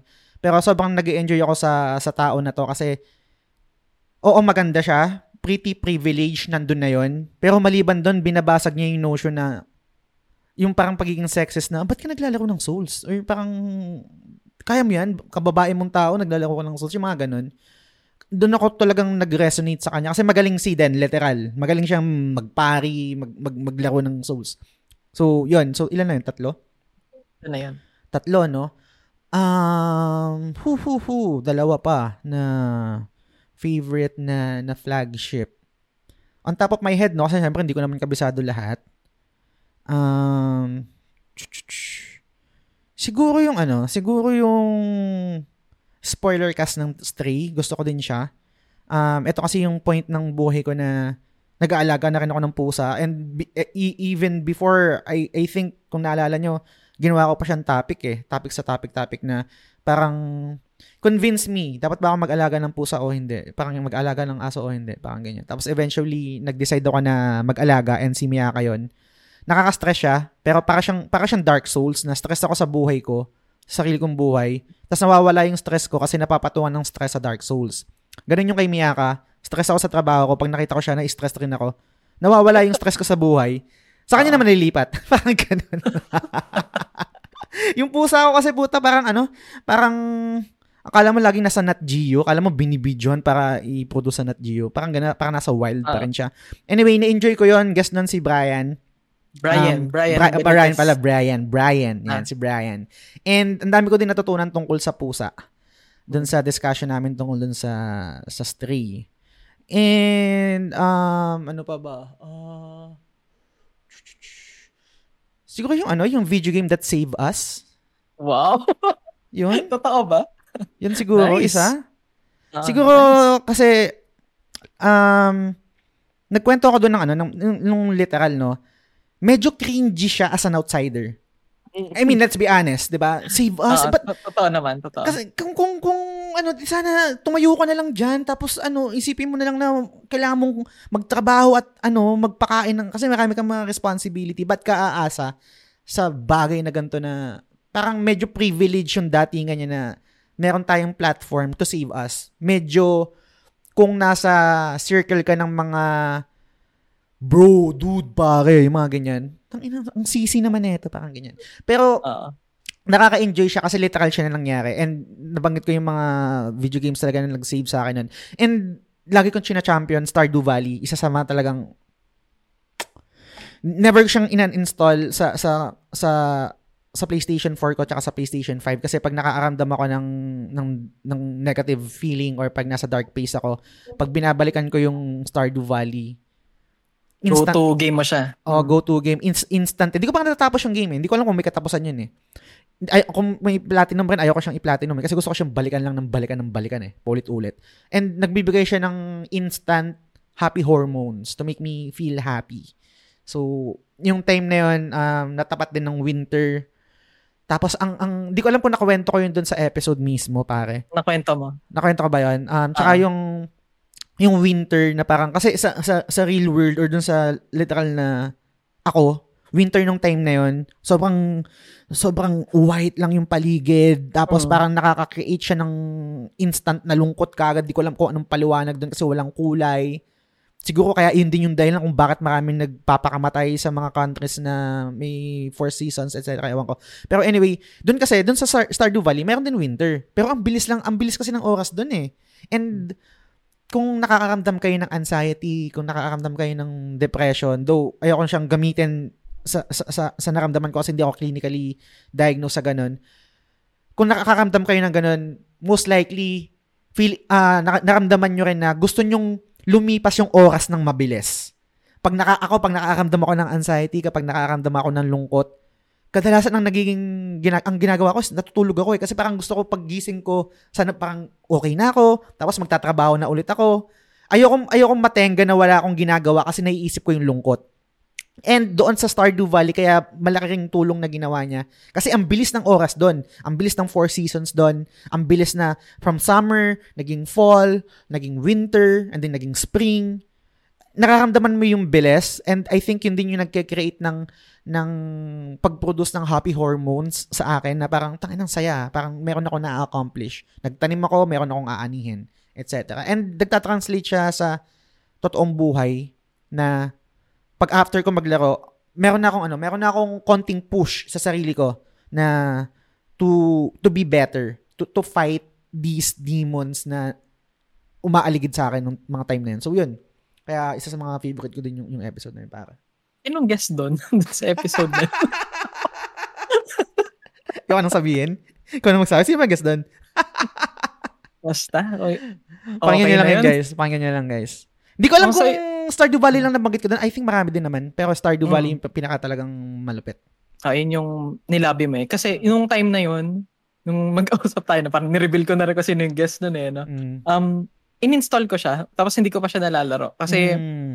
Yung Stardew Valley, parang naging ano namin to eh, naging bonding namin nung pamangkin ko, nung nakikitara pa ako sa kanila sa Tagig.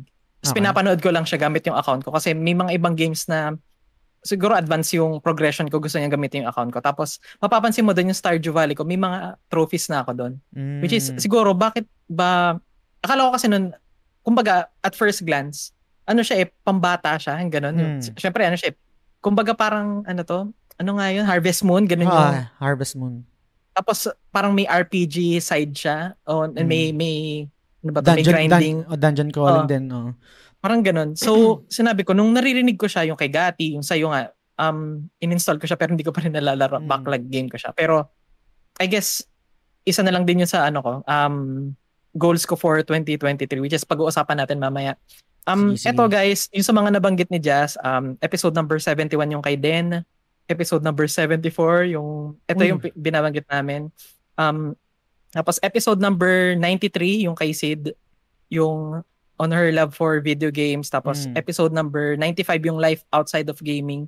Tapos yung kay Mark, wait, um, episode number 98 yung video game music. Mm. So, parang fanboy talaga ako nung ano nung The Game Silog Show. Parang ah, pero yan um guys, siguro ito next topic natin.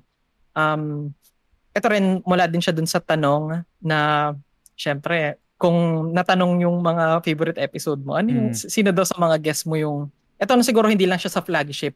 Pero Okay. um sanabi ni Algiers Valerio, yung uh, ano rin to natin, eh, supporter din natin siya ng Mm. natin talaga eh, ng, ng The Game Silog Show. So yun, sa mga naging guest mo daw, sino yung top 5 favorite nyo po, ah, Sir Justin Tayag? Pero dito siguro, i-jump off ko na rin yung may isa nagtanong dito na siguro, wait, hinahanap ko yung tanong ha. Oh, wait. Si kay John Russell. Yung ano eh, wait, kay John ba? Ayun, okay, John Russell Rodriguez Mm. na doon, doon daw sa lahat ng mga naging guest mo sa mga episodes. So kanino ka hindi na uubusan ng sasabihin? Yung tipong, ayun, ano nga, maghapon, magdamag, hindi kayo Mm. mawawala ng topic. Siguro, first off, doon na lang muna tayo sa top 5 mo na favorite na naging guest. Okay. Whether side quest or kung ano man.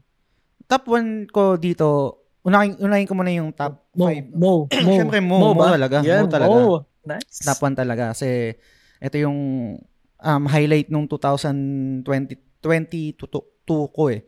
And sobrang kabado ko nun. Pero ang dami ko pang gustong tanong sa kanya, ang dami ko pang gustong Mm-mm. i- ano, pero syempre limited yung time ng tao and thankful lang na nag-ano siya, nag tawag dito, nag umuo siya. Umuo siya na ano, na mag-guest. So si Mo number one um number two siguro hmm, hirap ah. Sige, hindi ko na nira-ranking, pero number one si Mo. Yung apat, bahala na kung anong ranking. Pero, um, favorite ko din si Den. Um, ewan ko, ang masarap ko usap si Den. hindi hindi sa pagiging simp. Pero ang ang bilis mong makagaana, pag nakausap mo siya, nakilala mo siya, parang pupusta ako na nagagaan din yung loob mo sa kanya. Parang ganyan. Yun yung bentahe ko dun sa sa tao na yun. Um, sino pa ba? Um, si Mark, siguro. Si Mark kasi, bakit? Kasi I think si Mark is mas malawak yung vocabulary. Mas magaling siyang mag-explain ng mga bagay-bagay na, uy, puo nga, no? Ganyan na. Tapos pag nag-explain Oo, siya, yan ng, sobra. ba? As in. pag Oo. nag-explain siya ng bagay kung bakit niya gusto yon, kung bakit ito yung nararamdaman natin sa music, meron siyang cer- meron siyang balang adjective to back it up para mas maintindihan ng ng tao yun. ng kausap niya. So, yun, ang dami ko natututunan doon kay Mark on how to explain things, kung bakit ko siya gusto. Kunwari, lagi ko sinasabi, kunwari, lagi yung example ko, gustong gusto ko yung music na to, hindi ko alam kung anong meron dito, sa, sa note nito, bakit pag minor chords, nalulungkot ako. Parang ganyan. Alam, i- alam i-explain ni, ano yun, ni, ni, ni, ni Mark yun. Magal, magaling si Mark. So, yun, si Mark, ilan na ba? Tatlo, no? Um, Um, si Mo, Siguro ito, sige, idagdag ko doon kay Mark. Hmm. Um, hindi siya tahimik. But Mm. ano, um, wag, tapa, wait, parang talagang ano eh, hindi talaga natin masasabi na, ano yun, wag natin maliitin ang isang tao dahil bata siya. Mm, kasi, Relatively sa atin, bata pa si Mark eh. mm, I mean, early 20s, yun yung age niya. mm, totoo. Yung tipong, yun nga eh, tipong, mas madaming alam to sa akin pero bababad na babad. Tingin mo babad na babad ka na dun sa mga game.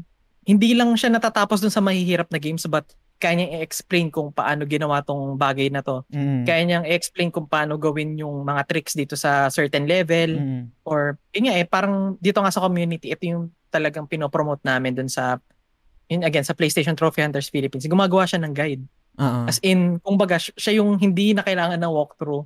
Siya yung gumagawa ng walkthrough para sa atin. Mm. Ganun Ang- talaga ano niya. Ang maganda pa kay Mark is pero kami na champion namin yung mga indie games na talagang Mm, mga hidden totoo. gem? Celeste, yan, Hollow Knight, Silksong, kailan ba yan lalabas, mga ganyan. Ang dami pa, ang dami. Um, Blasphemous, Ender Lilies, yan. I think yun yung parang recently na nirecommend niya kay, ano, kay Gati, which is nilaro kay ko din, Gati. pin- pinlatinum ko din yung Ender Lilies. So, ganda yun, guys. Kung fan kayo ng Metroidvania, maganda rin yung music nun, sobrang solid nun. So, yun din yung isa sa mga nagustuhan ko kay Mark. Hindi, hindi lang siya naglalaro ng ano, ng mga AAA, talagang in-explore niya rin yung indie side. So, yun. Tatlo na, no? Si Mo, si Dan, si Mark. Um, sino pa ba isa? Um, ang hirap eh. Kasi tinitim- tinitimbang ko eh. Yung talagang favorite na... Hmm. Kasi ang weird eh. Parang, ang, ang weird sa akin, sinabi ko favorite episode ko yung kay Sid, pero hindi ko siya favorite na, Oo, na guest, di ba? Kaya nga magkahiwala yung tanong eh. Pero Oo. pwede naman yun eh. Ang weird eh. Pero hindi, hindi ko masabi na favorite ko na guest si, si Sid eh. Kahit favorite ko yung episode niya eh. Mm. Mhm. Ch- Ang hirap. Siguro eh, mag, magbabase na lang ako doon sa sa ano, doon sa daldal ko nung kausap ko siya. Ang talagang i-relate ko doon sa tanong ni ni John Russell na talagang hindi ako maubusan ng topic and tatalon dun Mm. sa favorite ko. so, Mo Twister, Denise Nicole, Mark, um, Kuya Balls, Algiers, Norvin.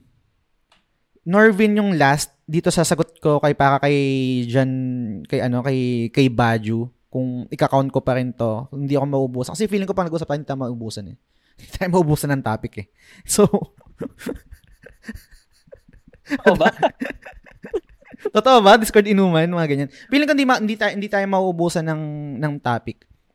Ah, ang dami kong pwedeng itanong sa'yo, ang dami kong pwedeng i-brought up sa'yo. And feeling ko, may, may, may, may share ka na, na nasagot doon. Pero, on top of my head, yun yung, most likely may mga nakakalimutan ako, pero on top of my head yun. Si Algiers naman, ang, ang sarap kasi i-dissect ng utak ng bata eh kasi iba yung way of iba yung iba yung thinking nila eh. iba yung yung yung era nila eh 'di ba parang nakakatawa nga nung nag, nag-episode kami easy kay sa kanya is Sword Art Online, ganyan yun yung naging ano. Tapos ako, Tapos inaaway-away ko pa na, putang ina, Sword Art Online, isekai. Di ba? Tapos, oh, nakakatawa. Nakakatawa si, si Algiers and yung sobrang passionate niya sa mga topics, etc. Minsan lang, kailangan mo lang kailangan mo lang i-drive yung conversation kay Algiers kasi siyempre sobrang yung flow yung flow ng utak niya tuloy-tuloy so kailangan mong um, tuldukan minsan para basta ganun pero sobrang solid na enjoy ko kausap si si Algiers Yun. Enjoy din kasi dun sa kanya. Tipong, alam alam mo yung, minsan, alam mo yung mga sinasabi niya, pero hindi mo maiisip yun agad. mm, As in, sobrang ang bilis niya mag-isip. Tapos, totoo na, kumbaga, ang, ang na-visualize ko doon sa mga sinasabi niya ni Algiers, um, para siyang, ano eh, inverted triangle, na Okay. magsisimula siya sa isang general statement, hanggang dinadissect niya, as in, yung sa mga Discord inuman natin, ah dissect niya hanggang maging map mapunto niya yung gusto niya sabihin. mm, No, which is totoo. very unusual for a young kid. Parang Mm. ganon. Na, An- alam mo yun, nakaka, nakaka, ano eh, na, kaya niya makipagsabayan sa kwentuhan sa atin. Mm. Yun na lang. Totoo. Antayin niyo yung secret level namin ni ano ni Algiers may bago kaming recorded. Para Ano? akong para akong ano, para akong estudyante na tinuturuan ng history class ni Algiers. Boy, Naman solid yun, nun. ano, Yun yung best na makakapag-describe talaga sa kanya. Yung tipong, eto yung tanong mo, ganito siya mag, ano eh, mag, Mm. mag-wave. Mag-wave papunta dun sa expertise niya. Which is, Mm. ang, ang galing. Hindi, hindi ko siya na naranasan doon sa mga, siguro mga, mga pinsan ko na mas bata sa akin. Mm. Mga pamangkin. As in, hindi weird eh, but ma-amaze ka dun sa level of knowledge na meron siya. As Ah. in, Totoo. Ayan, parang not-to-hype ano, ah, dun sa episode ni Algiers, pero yun yung mafe-feel mo. As in, marami ka matututunan dun sa Mm. sa bata na to. Tapos yun, Ah. to, to end, to end my answer, no? Kasi si Balls lang Mm. hindi ko na-explain. I think self- self-explanatory na to kasi nagpo-produce kami ng show na topic-topic. And related rin din siya nun sa hindi mauubusan ng topic. Kasi, um, ako, yung, yung, yung tank energy ko sobrang mabilis lang din maubos. Kasi introverted, ganyan. Si Kuya Balls naman yung extroverted na sobrang yung energy, ganyan-ganyan. And nag-feed off kami sa, I think, ah, sa isa't isa na um, ina-absorb ko yung energy niya pag nakukulang, nakukulangan na, etc. Ganyan. And sa topic din, marami rin siyang naibabato and feeling ko hindi rin kami maubusan ng pwedeng i-discuss sa mga bagay-bagay. So, yun. I think yun yung list ko sa ngayon. So ito, um regarding dun sa ano, sa kanina 'di ba nabanggit mo na magkakaroon kayo ng side quest episode ni ah, secret level pala no ni ano ni Algiers. Ah, ni Algiers. So, siguro this time magbasa ako ng comment din. About naman to sa side quest episode. Hindi ko na ipasok ng maayos pero ayan. Sabi rin ni eh, sabi ni Alfred Bacani, Mm. sabi niya, um suki ako sa mga side quest episode. Kasi 'di ba ito yung mga side quest, ito yung mga tangent talaga, hindi talaga siya pwedeng related sa gaming pero totally hindi talaga. Mm. So ayun, di ko naman talaga masasabi na solid gamer ako pero sobrang solid ng idea ng podcast mo, man. Sobrang simple, pangmasa, at madali makarelate sa ibang game-related topics. So sobrang proud na proud ako sa wow, ako sa TGS at sa TGS community. TGS listener since day one. Ah, pathetic kid. Yun, no? Siya yung, ano, siya yung guest namin, guys, dun sa, ano, sa Friendster na, ep- na side quest. Kasama yung asawa niya, si Wana. So, yun. Salamat sa comment mo, Fred. Thank you, thank you. Walang walang I love you doon. Kaya Sige. Um, ito pa, siguro, basa rin ako na isa pa. Si Luigi Tumulak, sabi niya, Okay. first episode ko yung about sa Balete City, pana Mm. game. So, sinabi ni, ano daw kaya yung balita doon, by the way. So, then, nung nag-guest si Ricky Flores ng BTV, Yes. Then nag-join pa nga ako nung contest about favorite video game of all time. Yun. So, si... Ano yung- Lu- Go. Ah, sige, go, go. Ikaw muna. Ano kwento dito pare, dito? Si, si, Lu- si Luigi ito muna. So, isa to sa mga OG na, na listener ng TJ. As in, OG. Siguro mga ilang episode pa lang na-release ko. Tsaka si Ray. I think kasabayan niya si Ray. Ray Anthony Rivera. Pero hindi sila ganun kasi ka-active. Hindi ganun ka... Yung, ah, gets mo naman yun, di ba? Parang hindi masyadong ma- ma-vocal, no?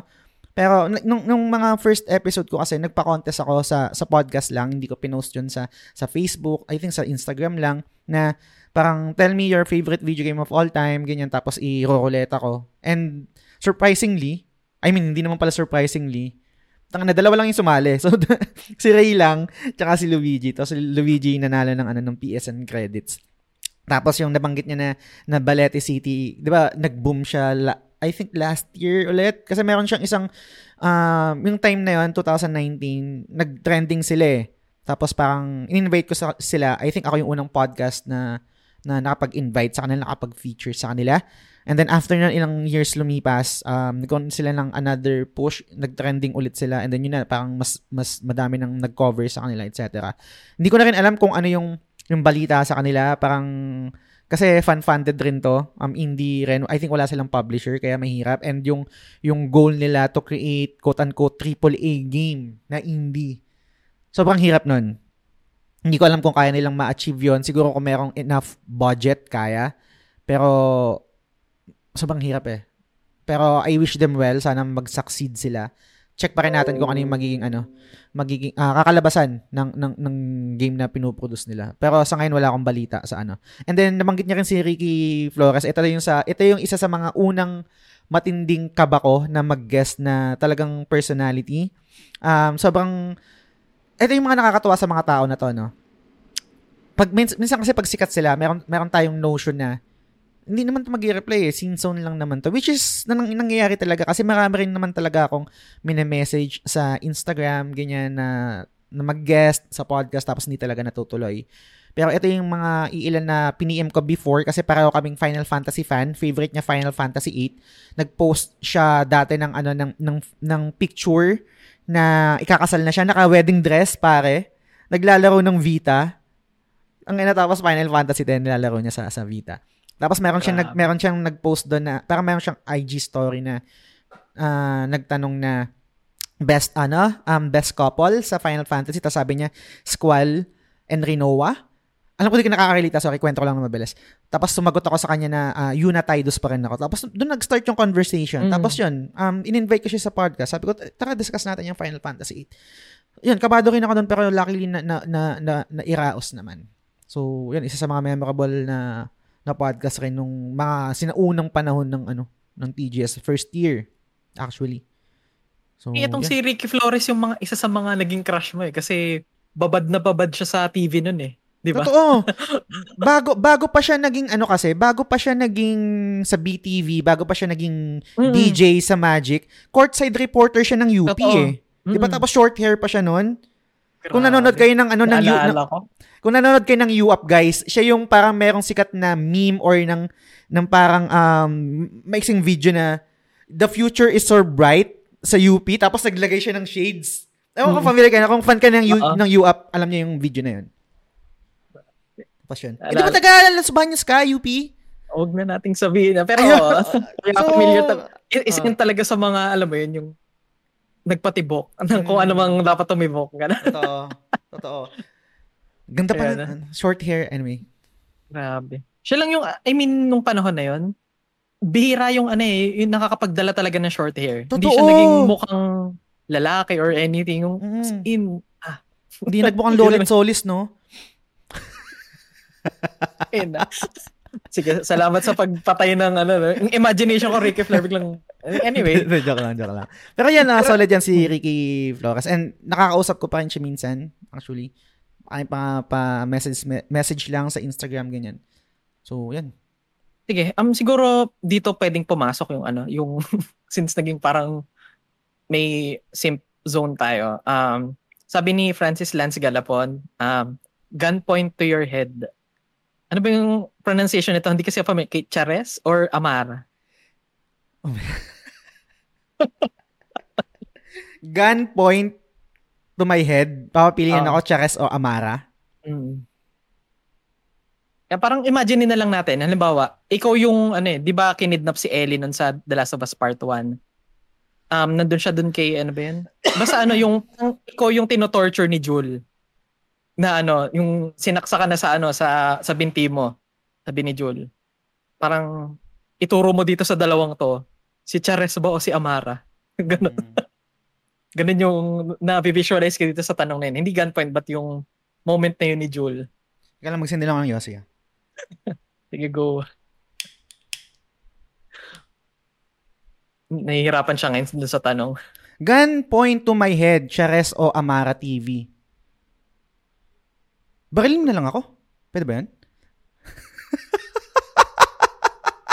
Ayaw ko, Mi. Pwede ba yun? Okay na yun. Patayin, patayin mo na lang ako. Pare, ipo, i, pull mo na yung trigger. Hindi. Um, mahirap.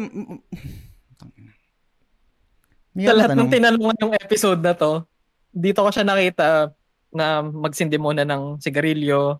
Tapos, nag-isip talaga siya. Hindi niya ako, hindi siya ngumingiti. Hindi mahirap eh. May kanya-kanyang strength yung bawat bawat ina-admire ko na yan eh. Si Shara, si Amara. Si Amara kasi, um, kung makikita niyo siya, I can say na meron siyang vibe na high-end. ba Parang Mm. high, high, high maintenance, ganyan. Pero parang meron, saucy eh, di ba? Oh, parang saucy, ganyan. Pero meron din siyang vibe na feeling ko pwede ko siyang dalin sa walls, sa may intramuros, then kakain lang kami doon sa tapat ng Lyceum. Meron siyang vibe na ganun eh. And then, meron din siyang mga hirit na, tang ano to lakas mag-trip ang puta na matatawa ka eh. Di ba? Pinagtitripan niya sila, sila Kafi, sila, sila Kurimiao, kung familiar kayo doon, and yung mga Mm. ibang streamers, etc. So, ah, sobrang charming na na tao and parang nababasag niya yung yung notion na na pag high end or high maintenance. Hindi ko sinasabi na ano na mali yun na, pero nababasag yung yung notion na meron din silang side na may enjoy ng mas maraming fans. Kasi kadalasan kapag ang tao or ang influencer hindi relatable kasi mararamdam makikita niyo sa, sa ano eh sa mga sa mga influencer eh sa mga sa mga content crea- creator na "Hmm, mayaman ka naman eh. Puta, hindi, man, di, hindi naman, hindi ka naman, hindi mo naman makaramdaman niya. Parang kunwari, di ba sobrang, ako, personally, sobrang cringe ako nung nag-create ng content yata si Donalyn Bartolome na inumang, Oo. inumang, ano, inumang tambay, Birth- ganyan. Birthday party. So, parang ano eh, poverty porn. Parang Oo. ganun yung ginawa. Oo. Cringe, cringe. Ay, ay, totoo ba? Parang ganyan. Parang party sa kanto theme na Oo. ano. Pero pag si Amara, feeling ko pag ginawa niya yon, una-una, hindi niya gagawin yon. Pero pag nakita ko siya na kumain or nakipag-inuman ng shot-shot na, na MP-MP na ganyan, feeling ko madadala niya yun ng maayos eh. Parang feeling ko meron din siyang experience or meron din siyang pedigree to experience those things na hindi hindi natin siya ma-judge o malilibelan na nakakahon sa ganong imahe. Yun yung gustong gusto ko kay Amara. Kay, kay Charas naman, bago lang naman to, so hindi ko pa siya may, may himay ng maayos. Ang, ang, ang, ang galing, ang galing lang niya on how to handle people for me ah. Kasi alam niya yung, alam niya yung branding niya, alam niya yung, yung ino-offer niya na content and I, she knows how to maximize those things. Right? Kunwari, um, alam niya na may benta tong bagay na to. Alam niya kung ano to. More than more than a content creator, I think nakikita ko kay Chira is in, entrepreneur siya. 'Di ba? Parang may, may pagka-business woman siya. And napakinggan ko din yun sa sa episode ni ni Extra Rai or parang nabanggit niya siguro sa mga streams niya na even even before nung bata siya, nagbebenta siya, guys. Nagbebenta siya ng ng parang kung anong pwedeng ibenta para magkaroon ng profit. So, yun yung ina-admire ko kay Chares, kay Chares. Syempre maliban doon sa sa maganda siya, maganda yung mga cosplay niya. Sobrang interesting kasi na na businesswoman din siya. And we ha- we have to um break yung notion na di um nagkika- nagkikreate ako ng content for passion lang. Guys, minsan kasi hindi na, hindi na kayang pakainin ng passion yun yung ginagawa natin na to. Um, malaking tulong kapag nag, nagpagtumawid yung content creation natin to profession na kaya na yung yung passion natin, yun na rin yung nagpapakain sa atin. And nakikita ko kay Cheres yun, yung transition niya na papunta doon na nag-umpisa sa passion and now um, I think ito na yung um, bread and butter niya and into fruition talagang successful eh. Sobrang admirable yun kay Cheres, yun yung nakikita ko sa kanya as a, ano, as a content creator and as a businesswoman or entrepreneur. Parang ganyan. So, yun. Wala akong pinili. Ba- barilin niyo ako. Oo, oo eh, parang nabi ko, ano ba yung pipiliin niya? Kasi may ano kay may precursor ka na ano to eh, si Amara mas mas nakilala mo. Pero si Charis bago lang, parang hindi ka pa rin namili. Hindi, Ano ba hindi to? ko- mm. Ang level ba nito, Cheyang at Jenny? Ganun ba yung comparison? O may mas gusto ka pa dun? Pwede, wala eh, wala eh. Um, si si Jenny, I can say na ultimate bias ko siya kasi may mga bias wrecker, right? Um, Mm, mm. sa, sa, sa Blackpink, ultimate bias ko si Jenny. Pero parang nababaya sa record ako pag naririnig kong kumanta si Rose. Si Rose, oo, Oo. tama. Pero, pero magde-default pa rin ako kay Jenny eh. And same same rin naman kay ano, same rin kay sa, sa Twice. Hindi kasi ako masyadong well-versed sa Twice. So ang ang yung ganung yung parang yung kabayo na nakaganon, Cheyong lang May talaga. blinders. Oo, blinders yun, yung yun, yun lang kumbaga parang pag pinapanood ko sila nagpe-perform, naka-fancam na ako. Pareho tayo kay Dayo. Naka, ah, Hindi siya kita doon sa ano, dito sa scene na to. Ganon, ganon. So, doon ko siya marerelate. Tama yung binigay mo na example. Kung magkaibang liga sila. Mm. Wala eh, hindi ko... Siguro yun, barilin mo na lang ako, Lance.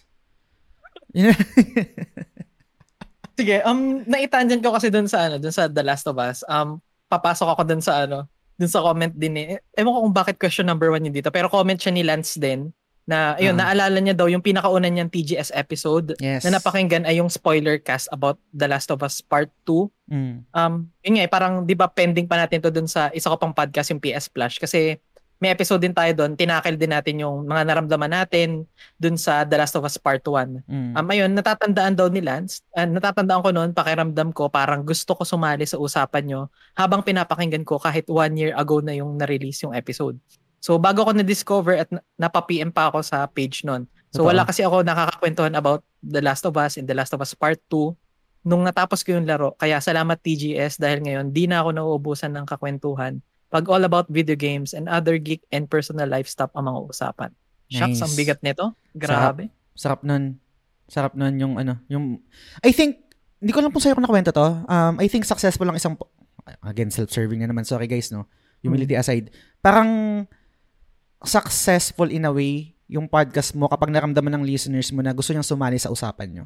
Mm, totoo yan. Pag naramdaman mo yun, di ba? So, yan, wala lang. Sobrang thank, thank you, pare, na, na nararamdaman mo yun. And salamat din sa sa sa time na ini-spend mo sa pakikinig sa mga episode. salamat, pare. Salamat. Oh, kahit na sinabi mo, barilin na lang, di ba? Barilin ka na lang niya, di ba? Totoo, totoo. So, ayun. Um, yung isa pa, siguro, ito kay John Russell Rodriguez ulit sabi niya, sharing a memory ng isang episode ng Topic Topic last October 2020 na kung Mm. saan nanalo ako ng exclusive shoutout galing kay RN Jesus. Sobrang solid. Mm. Tatandaan mo ba to? Mm, paku, pakulo, to, pa, pakulo ito ni Del, actually, yung RN Jesus na yan. Yung, I think sa ano siya eh, yung sa Fiverr, doon siya nag- nagpapagawa nun, yung magbabayad ka ng dollar, tapos magbibigay ka lang ng script doon sa tao na yun, tapos Mm, gagawa mm. nila lang ano. So, merong, merong kaming pa-contest noon sa topic-topic, tapos um, video greeting from RN Jesus, kung anong trip yung pasabi. Oh, So, yun, nanalo si, si John Russell doon. nice. Siguro ito, um, ano ba to? Wait, mag-ano ulit tayo, pumunta pa rin tayo dun sa topic na siguro hindi mo na related dito sa podcast, but ito, uh, again, kay Francis Lance Galapan, kasi Okay. ang ganda, ang ganda ng mga topic niya, yung question number 2 niya, um, ano yung top 5 anime ending theme mo of all time? Ang, ang, ganda, ang, ganda, ang ganda nga ng question niya. No? Siguro mag-aano Ah. ako dito, mag, um, hindi ko kaya kung, kung kaya kong i-edit, insert ko para magkaroon kayo ng idea. Number one, um, ay hindi, hindi ko na lang, wala na lang ranking kasi mahirap. Pero siguro unang masasabi ko is yung sa Midori Days, kung familiar kayo doon, guys, yung anime na yun. Midori Days is yung, yung kamay niya napunta doon yung ano, yung babae. Parang sa Animax yata to napanood, nasa Animax ko yata to napanood eh. Tapos yung ending nun, ending song nun is sobrang chill lang tapos sobrang vivid pa sa akin yung memory yung babae nag-aantay doon sa, sa sa train station. Ah, maganda yung ending song ending song nun. Tapos yung isa pa is syempre ah, sa One Piece yung memories. She's a 'di ba? Um sik- sikat na sikat sa community yan. Tsaka sa Ghost Fighter yung um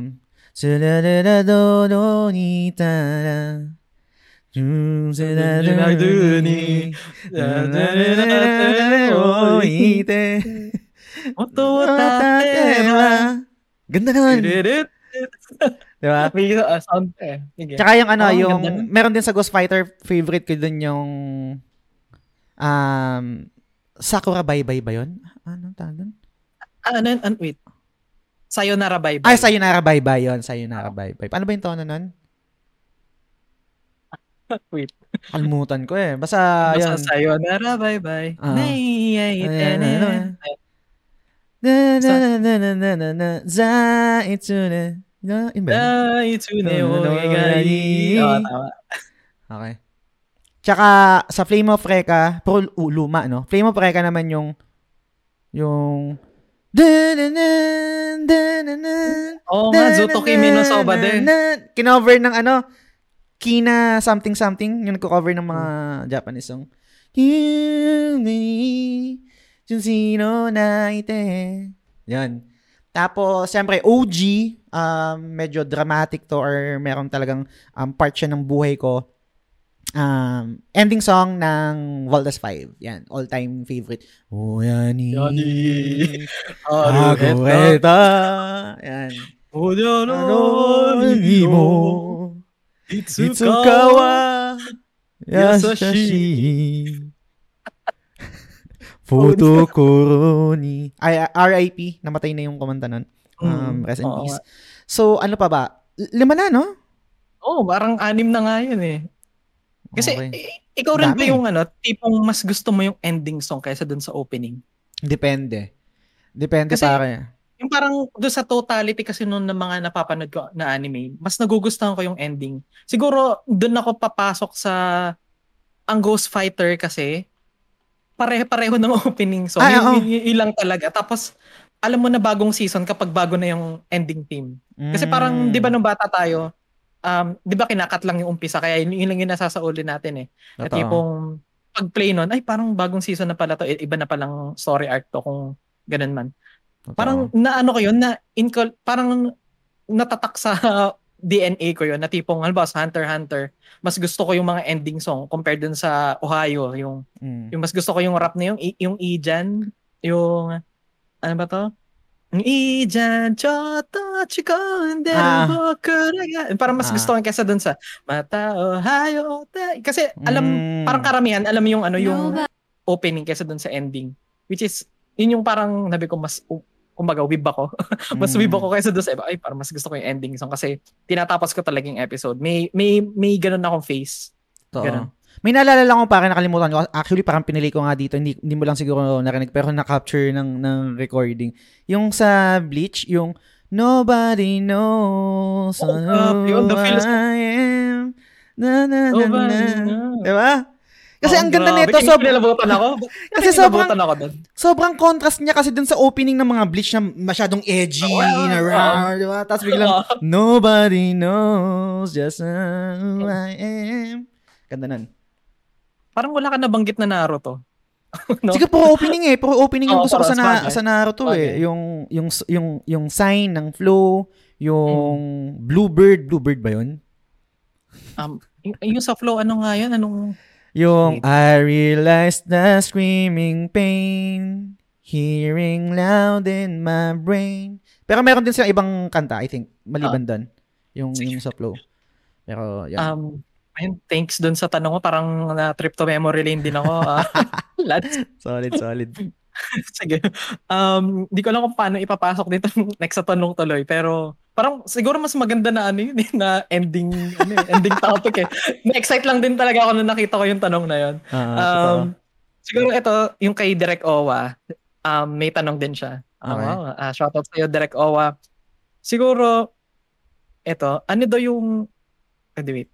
Ito, may time ba na gustong mo tumigil dito sa sa ginagawa mo? Like, halimbawa, kahit pre, yung mga early days ng TGS, mid days, or yung mga recently, may time ba na gusto mong tumigil? Tapos, ano daw yung idea mo, or, or yung inspiration, or yung thought na tumulong sa'yo na parang hindi putang ina, itutuloy ko tong putang ina ng TGS na to. Tumigil, hindi. Paano magpatuloy, oo. Y- Nice. yun, yun, Ganda siguro nun, yun. ganda sagot na yun. Oo. Um, napilayan ako nung nawala si Del. I'll be honest. Hindi ko alam kung paano magpapatuloy kasi yun na yung format eh, merong merong co-host eh, 'di ba? Parang merong meron akong constant na hindi ako maghahanap ng guest every episode kasi sobrang hirap nun guys. Every episode maghahanap kayo ng guest.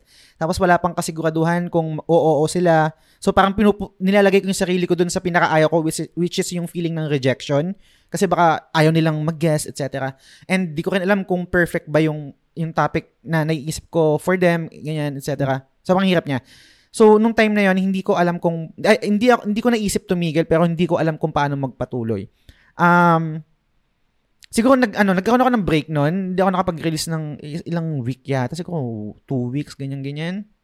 Um, and, ang hirap. I mean, mas hindi ako okay nung hindi ako nag, nagpa-podcast. So, parang, I powered through lang na um, kailangan kong mag-evolve, kailangan kong maghanap ng ibang way. So, naisip ko, nagawa ko naman yun nung unang taon ko ah, na ako lang. So, kaya ko din gawin ngayon. ba? Na nasanay kasi kadalasan kasi sa atin, guys, I'm not sure kung mag-agree kayo. Kapag nasa comfort zone na tayo, pag nawala yung comfort zone na yun, hirap na hirap tayo, 'di ba? Pero may imagine mo na nagawa nag, na, na, na, nakaya mo yun yung ibang aspeto ng buhay mo na wala pa yung comfort zone na yun. So, kapag binalik ka doon or kapag nilabas ka sa comfort zone mo, dapat kaya kaya mo ulit. Kasi nakaya mo before eh, bago pa na, bago ka pa naging komportable doon sa zone na yun eh, 'di ba? So, yun yung naging driving force ko din and um, never kasi nawawala yung nawawala yung passion eh.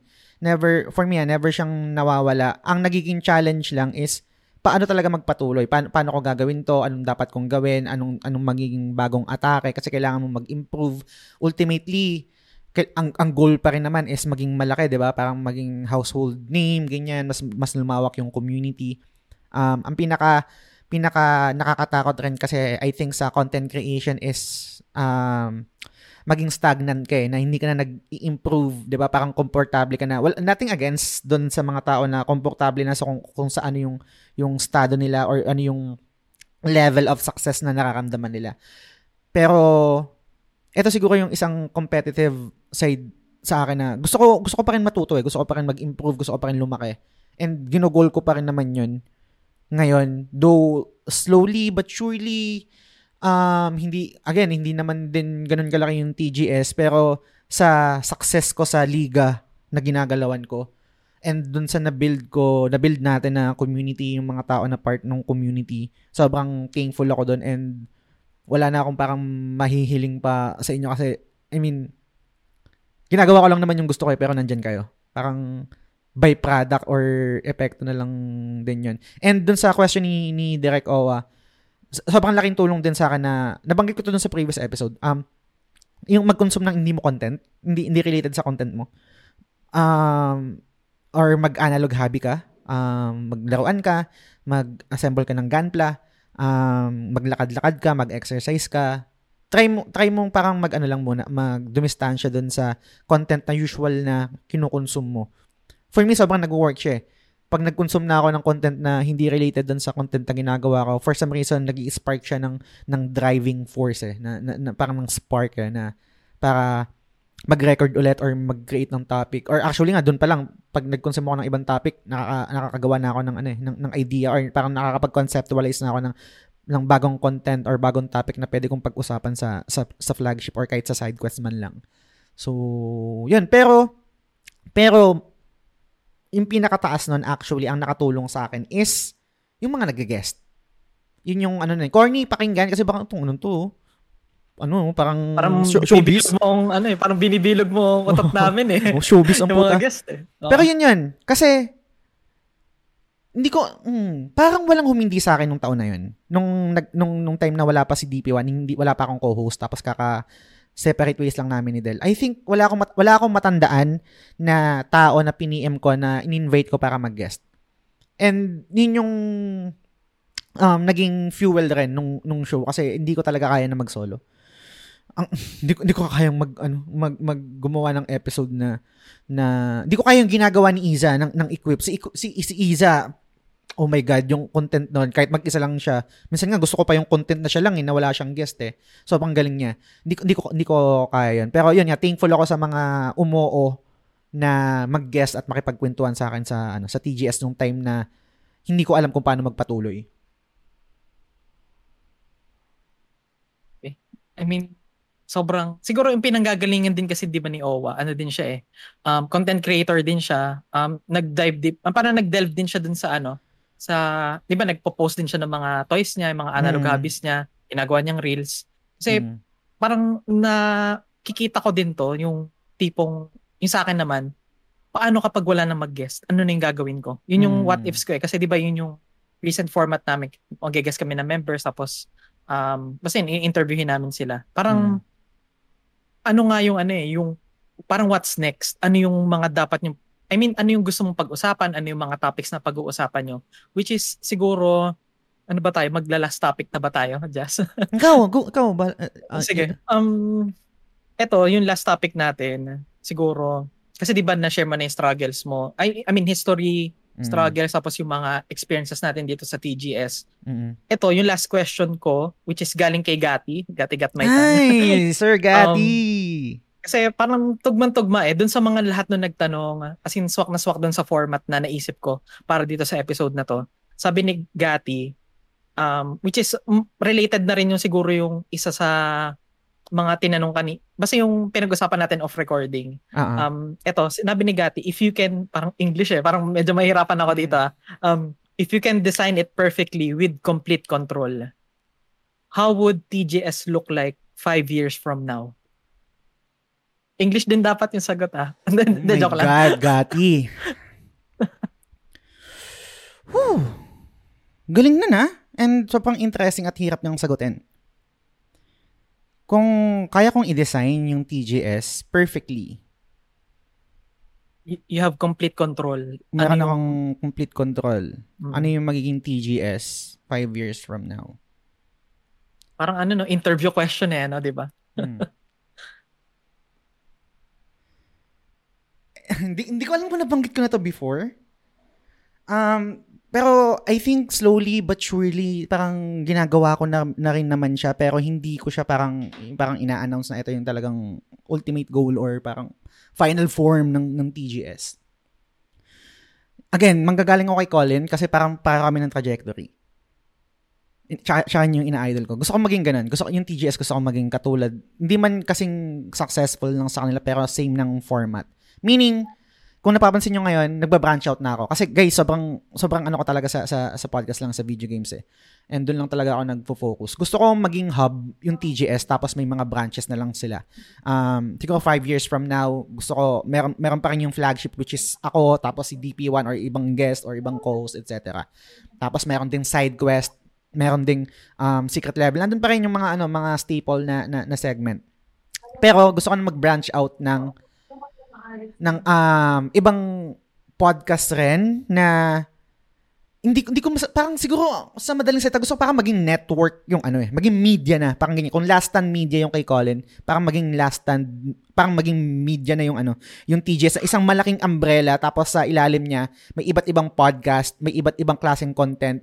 Meron meron meron kaming project sana na hindi natuloy which is yung website kasi sobrang hirap niyang gawin and time consuming siya. Project naman to ni Owa. Si Owa yung nag-suggest nito. Ang ang magmaman naman nun is ako, si Owa, si MC, tapos si actually pati si RD. Kaso hindi siya naging into fruition, hindi siya natupad, hindi namin siya natrabaho kasi sobrang mahirap eh. May may may, mahirap yung yung yung yung trabaho eh and yung commitment rin eh, dun sa bagay na yun. Kaya ako nung sinadya sa akin yun ni Owa, para sabi ko um ikaw na yan, ikaw yung ikaw yung maghahawak niyan, ikaw yung mag-helm niyan ng project na yan kasi hindi na kaya ng bandwidth ko. And hindi ko naman sinisisi si Owa, siguro marami rin mga personal um tawag dito Commitments. ganap, commitments, Mhm. etc. Hindi mo rin madidemand sa kanya kung ba't niya nagawa, di ba? And passion project lang naman yun for me to to demand na tapusin niya yun, di ba? So, pero nandun pa rin yun. Nandun pa rin yun sa sa pipeline. Gusto ko pa rin gawin yun, magkaroon ng, ng website yung TGS.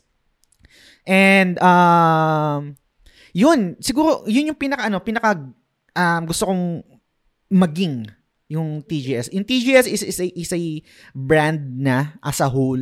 Tapos sa umbrella niya, may iba't ibang content na pinuproduce. Hindi lang about video games, hindi lang about um, side quest. Literal na iba't ibang klaseng content. And then, siguro i- i- ano, i-share ko na rin din. Um, gusto ko gusto ko magkaroon ng sariling studio. Studio na mag-record Nice. ng, ng live. Hmm, Nabanggit Ah. mo to doon sa mga Discord inuman natin, ah, random usapan, na tipong para ka may studio na, yun, nakaset up na doon, uupo na lang yung guest doon, uupo ka na lang doon, and hit record, yun na yun. Yes, ganun. Um, kung meron akong money na parang suportahan yon gusto ko mag-rent ng studio, doon na mag-edit. Literal, tapos, ano lang naman, di ba? Um, tanong naman ni Gati eh, is meron na rin ako mga empleyado.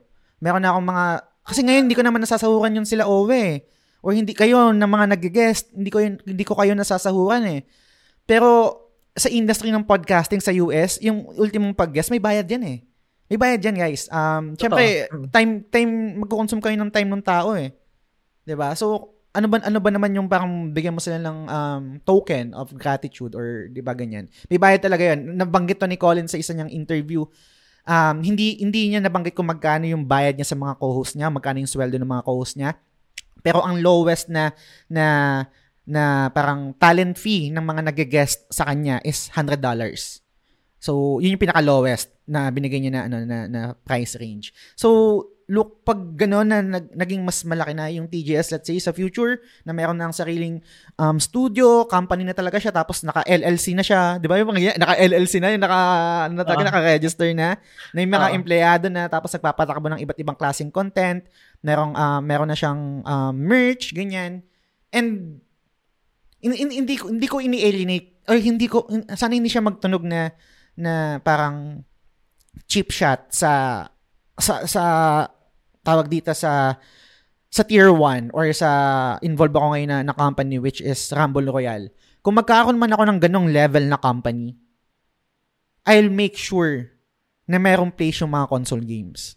Hin- Hindi hindi porke ang may pera is esports, hindi porke ang pera is mobile games, hindi porke PC games tayo kumikita o yun yung malaking audience doon ko ibubuhos lahat ng budget ko. Ay, ayoko, ayoko ng ganun. Siguro, kulang sa space natin, lalo na sa Pinas, is yung, yung more on console games eh, or mga story-driven games, etc. Mga ganyan-ganyan. Kasi hindi naman natatapos yung video game sa sa esports eh. Hindi naman natatapos yung yung yung yung yung love natin sa sa industry sa is, sa esports and mobile games eh. Kaya may, minsan nalulungkot ako kapag may mga personality or may mga powerful na tao na sinasabi nila na mahal nila yung industriya pero putang ina nakafocus sila sa isang part lang ng industriya.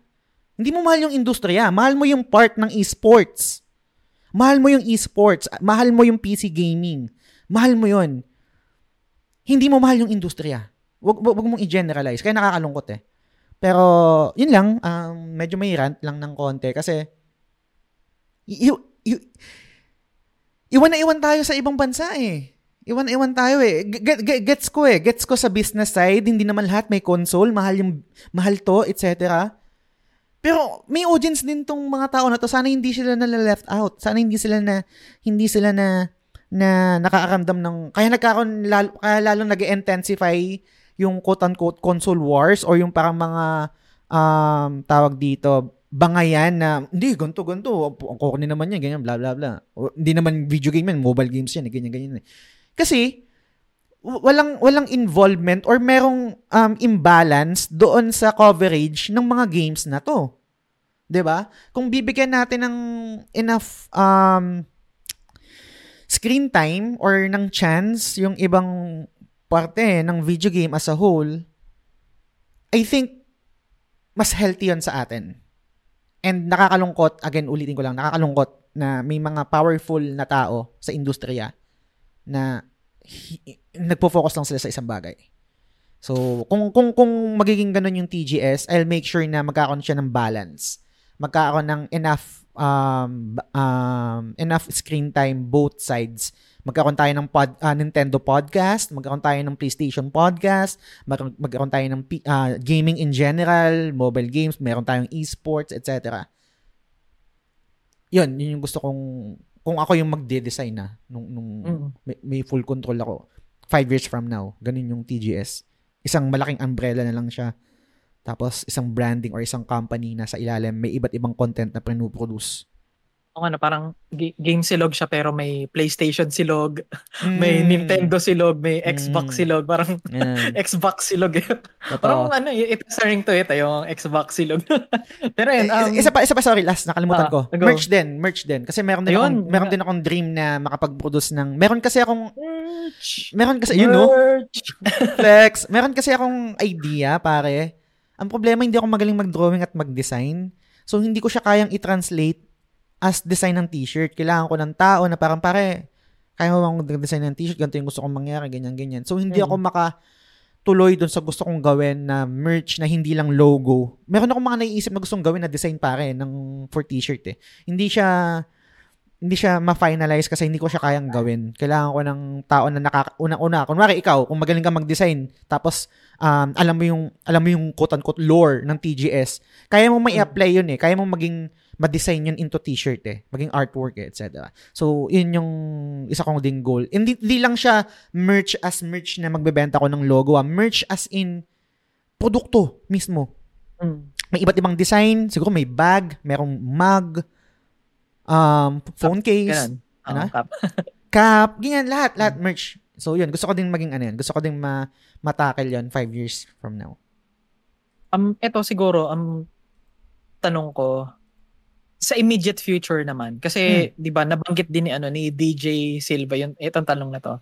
Um, siguro, di ba, nabanggit mo to sa isa sa mga Discord inuman natin. Um, not to alienate, ano, yung mga, mga listeners na bago. Itong Discord inuman, it's just our tambayan dito sa Discord. Mm. Um, yung lahat ng supporters, eh, kahit hindi supporters, kahit Mm. listeners lang, uh, pwedeng, pwede kayong sumali dito sa Discord server ng The Game Silog Show. Um, once in a while, every, ano ba to? Once in a um, blue moon. once in a blue moon, um, Ah. nagayaya si Jazz or kung sino man sa amin, tapos kapag available lahat, Ah. available doon sa schedule na yon. Ayun lang, ano tayo? Um, ganito lang din siguro. And I mean kasi sa Discord kami nagre-record. Um, yun lang din, usap-usap lang tayo doon. Yung tipong, ayun, parang alam mo yun, virtual tambayan, virtual Mm. ah, barkada na nag-uusap-usap kahit anong topic. Um, dito na-discuss yung aspirations din. Doon mo siguro isa sa, parang isa sa topics na nabanggit mo. Yung topic-topic, which is, di ba, yung kahit anong, ah, ano maisip nyo, hindi nyo alam yung topic kay mga co-host. Um, gagawin siyang live. Um, dito ba, isa ba siya dun sa mga immediate natin na um, plano at this 2023? Ah, siguro ito, i-rephrase ko na lang, sa 2023, um, since di ba ito yung first, parang ito yung time ng ano, eh, New Year's resolution, pero ito, Mm. New Year plans mo para sa TGS, yung immediate uh, plans mo. Yun, um, una muna yung t-shirt kasi ang dami ang dami na rin actually nagtatanong. Um, kailangan ko siyang trabahuhin na para makapag-release na ako ng version 3. Um, yun yung una kong tatrabahuhin. Pero yung nabanggit mo is yun. Actually, hindi lang siya sa topic-topic. Kasama din yung, yung game silog. So, kung, kung wala kayong Nice. idea, i-explain ko sa inyo guys. No? Ang plano ko is magkaroon ng, ng live show. Hindi yung toro ah. Yung, I mean, sa, Live show, tangina. Putang. Parang nabi, sige Jazz, magsa-sign up ako dyan. Mag-live show ka, putang ina mo. Live show meaning mag-rent tayo guys ng isang bar. Tapos magpuput up tayo ng isang stage na merong couch, merong sofa, tapos may mic, may table, And then- Kinikilabutan ako. Ex- sobrang excited ako dyan. 'di ba? Tapos merong merong backdrop na syempre yung back yung kung anong mga lalabas doon, etc. And then kaya syempre may mga table tapos syempre let's say bibili kayo ng ticket, merong free drink, ganyan. Tapos may mic, may mic sa gitna para kung sino yung makipag-interact sa topic-topic or sa sa sa game silog is pwede. Pero ganun yung format. Gusto ko siyang gawin ng live sa isang bar. So kailangan natin mag-rent ng bar. And maliban doon, syempre, maliban sa pag-rent ng bar, kailangan din natin ng mga tao na may alam sa production which is I think makakatulong sila Owa, sila sila Lance, sila sila MC yan lalo na si si DP1 no. So kailangan ko rin syempre ayo ayo kong i-half-ass to. Gusto kong mag-rent ng mga camera. So let's say nakaano tayo um four camera setup, four camera um, isang wide, tapos left, right na pang focus sa isang host or isang guest, etc. And then isang camera naman to to take the reaction ng mga guests or mga audiences. Right? Ganun. So, tape as li- live siya na ginagawa namin ng, ng, ng live yung show, yung, yung topic-topic tsaka yung game silog. Tapos, nanonood kayo ng andun sa bar tapos nagiinom. So, gusto ko siyang gawin. Unang-una kasi syempre, I'll be honest, may stage fright ako. Gusto ko makonquer yun. Pero maliban doon, I think gusto ko siyang gawin kasi it, isa to sa mga na-outload ko na pangarap. So, alam niyo naman yung story doon, hindi ko na hindi ko hindi ko profession yung passion ko. So, gawin ko na lang dito. Pwede naman eh. Dito ko nang i-apply yung mga na-outload ko na pangarap. Wala namang expiration sa pangarap. Wala namang time limit tumupad eh. So, dito ko na lang siya gagawin. And, um, transition ko na dun sa sinabi ni, ni DJ. Kasi syempre, maliban dun sa show, meron tayong mga intermission number. Yun, no? 'Di ba? Eh sa community ang daming mga tumutugtog, ang daming may banda, 'di ba? Yan sila Lan, sila Owa, sila sila Ampi, 'di ba? Sila DJ. So pwede magtayo ng banda or let's say yung ibang tropa na may banda rin mismo, pwede mag-perform merong merong uh, magpe-perform na opening and then after ng opening let's say topic topic and then after ng topic topic another intermission number and then kami ng DP1 and then closing team etc. So ganun. Ganun yung ganun yung yung parang plano. So it's really like a show itself na um nandun kayo lahat. Nasa isang bar tayo. Uh, medyo nakakatakot lang siya. Sa totoo lang. Nakakatakot in a sense na Tang may pupunta ba dito? Meron bang may enough power na ba yung TGS to demand people to go to a place or venue to listen to us? Pero hindi ko naman malalaman kung hindi ko gagawin eh.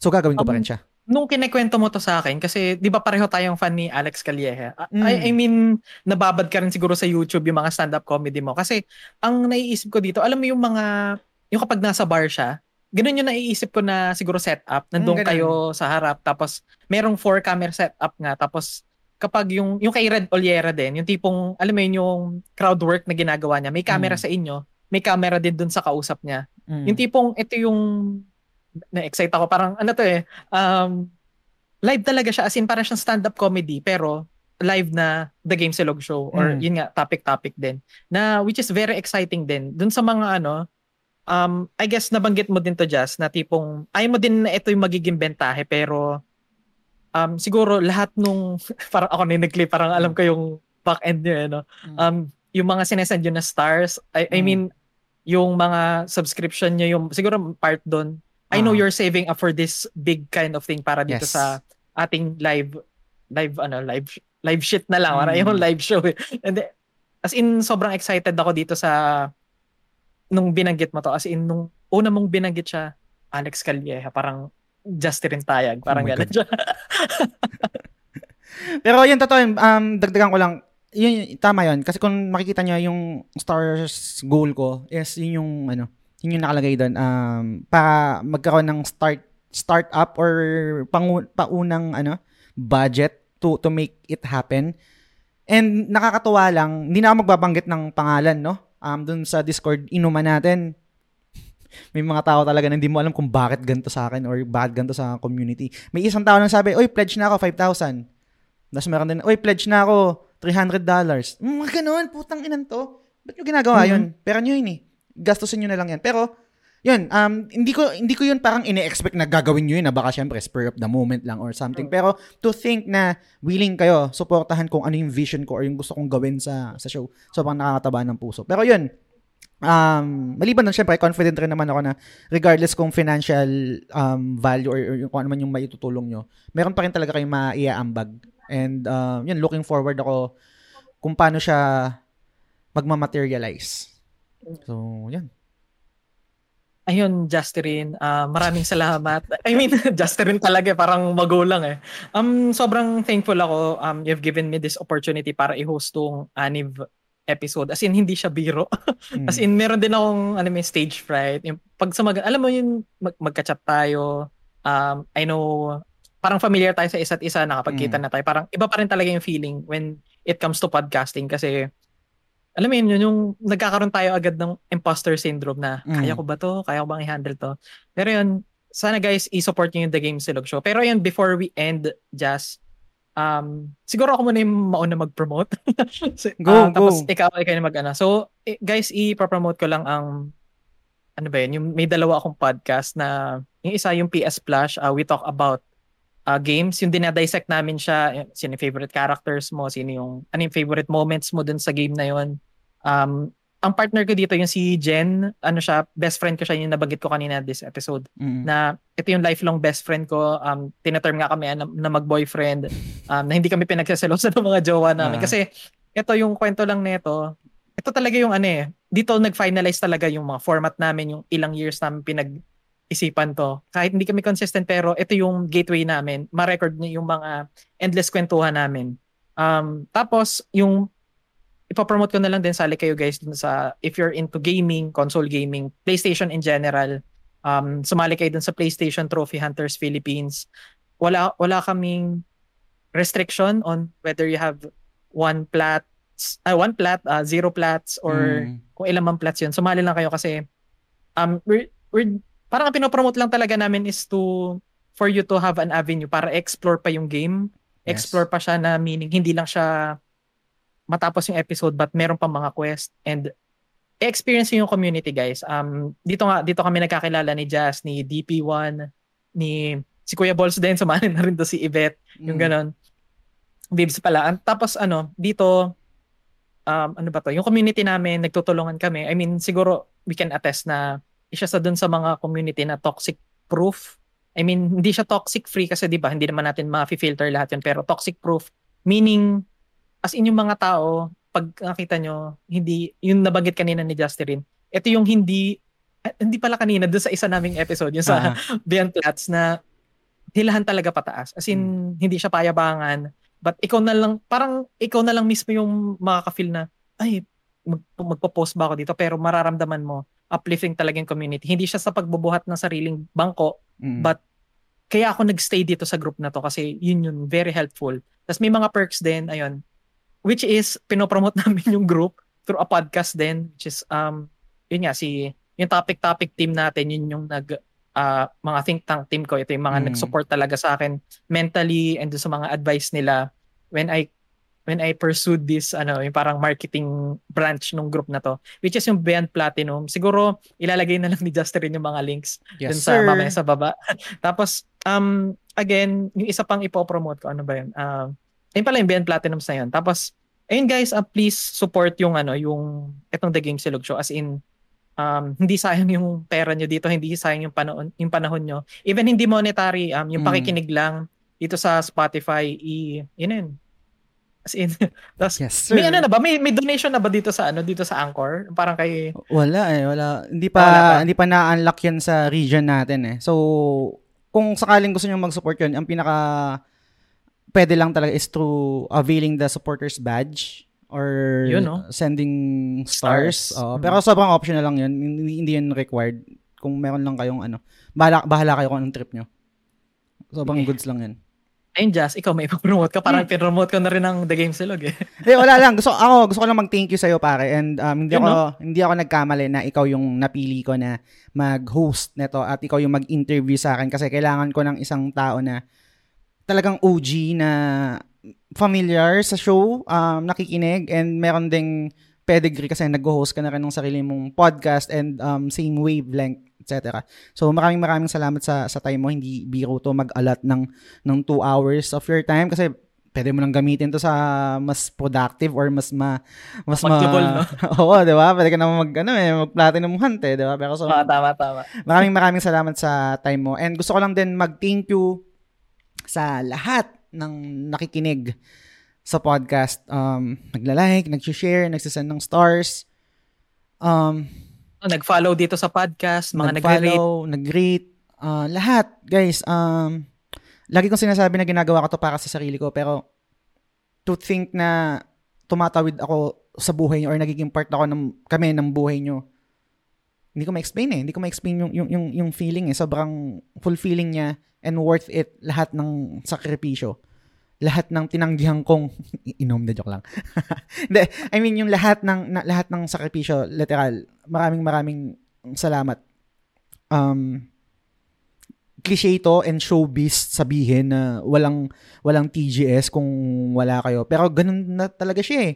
Kasi kahit gawin kahit yung pinaka main reason kung bakit ko siya ginagawa is more on selfish siya na talagang para sa akin lang. Meron na tayong social responsibility na kailangan ko na rin kayong isipin eh. Na, nasa isip ko na rin kayo pag gumagawa ko ng topic, ng content, etc. Kailangan masatisfy ko rin yung, yung needs nyo. And gaya ng sabi ko dun sa previous episode, never ako mag-miss ng, ng, ng ano, never ako mag-miss ng, ng Monday. Um, siguro pwede, pero mag-release din ako ng th- that week. Siguro malate, etc. Possible. Pero hindi mawawalan ng episode uh, every every Monday or every week. And gusto ko lang din i-shoutout siguro special mention si si um pangalan nito, tanga na nakalimutan ko. Ah, shit. Special mention, shout out, nalimutan. Special mention, is- special mention tapos na nakalimutan, 'di ba? Si ano si Arnel Pableo. Um shoutout ko lang Mm. si Arnel Pableo. Isa siya sa mga solid listeners na na Nice. ng TGS tapos nag-message siya sa Discord after nung release no na parang thank you just for releasing an episode kasi in-expect ko talaga wala kang episode this month or this week kasi nga Christmas vacation pero holiday nag- season. holiday season pero nag-release ka pa rin ng episode. Thank you sa'yo pare and um, nakakaasa ka na lagi kami mapapakinggan. Yun lang. Salamat, salamat kayo. Salamat sa, sa inyo. Thank you, thank you. So, Ako ba- yan, um, ako ba- ako ba hindi ko alam kung, okay, hindi ko alam kung paano tatapusin eh. Pero, sige. See you on the next episode. Ayun, hanggang sa susunod na episode ulit. Maraming maraming salamat sa pakikinig. Bye!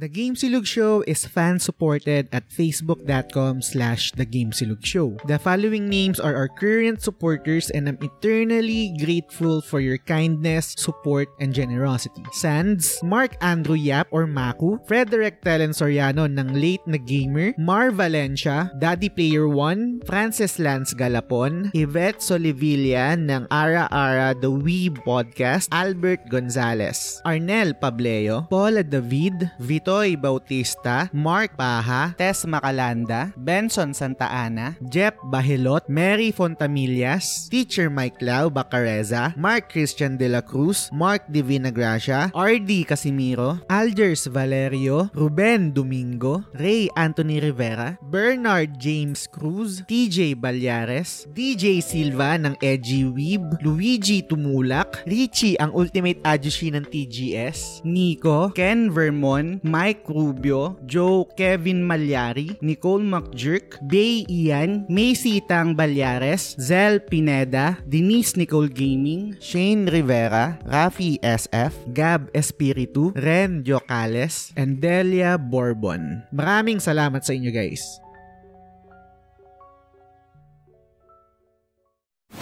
The Game Silog Show. so, yun guys, kung nakaabot kayo dito sa sa point na to ng Mm. episode na to, um, since nga, di ba, anniversary, ito kasi, um, binala ko siyang i... Ah, ano yun? Wait. Binala ko siya na ipag-giveaway sana dun sa live natin na topic-topic. Pero, I guess it's an anniversary, ano ba to? Anniversary thing. Um, Mm. mag, siguro giveaway. yung ganun. Um, i, ah, ano ko to, yung parang na- napakita ko na to dun sa TGS supporters group, pero ito yung parang OG siya na ano. Uy, yung Tifa? oh, Final Fantasy na Advent Children na Play Arts Sky na oh, ano ba to? Basta yung una, yung ano Play arts lang yata, walang Kai, tama ba? Ay, oh, Walang- ah, oh, nga tama, Play Arts lang yung Ah, ah. Yung kung makikita niyo to dun sa episode. Ayan. Nice. Ang gagawin nyo lang guys, ang siguro, e- ewan ko kung magdodrawlats ka, pero i-comment lang nila yung hashtag uh, dubcheng tank build. Kasi ayun nga, eh, 'di ba? Na- Nabanggit naman na si si Jazz yung si Cheyang yung ano niya ng Toys House, ako si Dayon. So Ah. parang inside joke namin na kapag kami magkasama kami, dubcheng na Mm. tank build yung ano namin. Pero sana Gets. ano ba gawin na tank build o fighter build na? Kasi parang goal ko din ano eh. Na Hindi, magpapayat build, eh. itang build muna natin para, ano yun Sige, eh, pa, sige. ah, tawag dito. Motivation natin. Oo, motivation natin. Nice, pare. sige, oo, tama.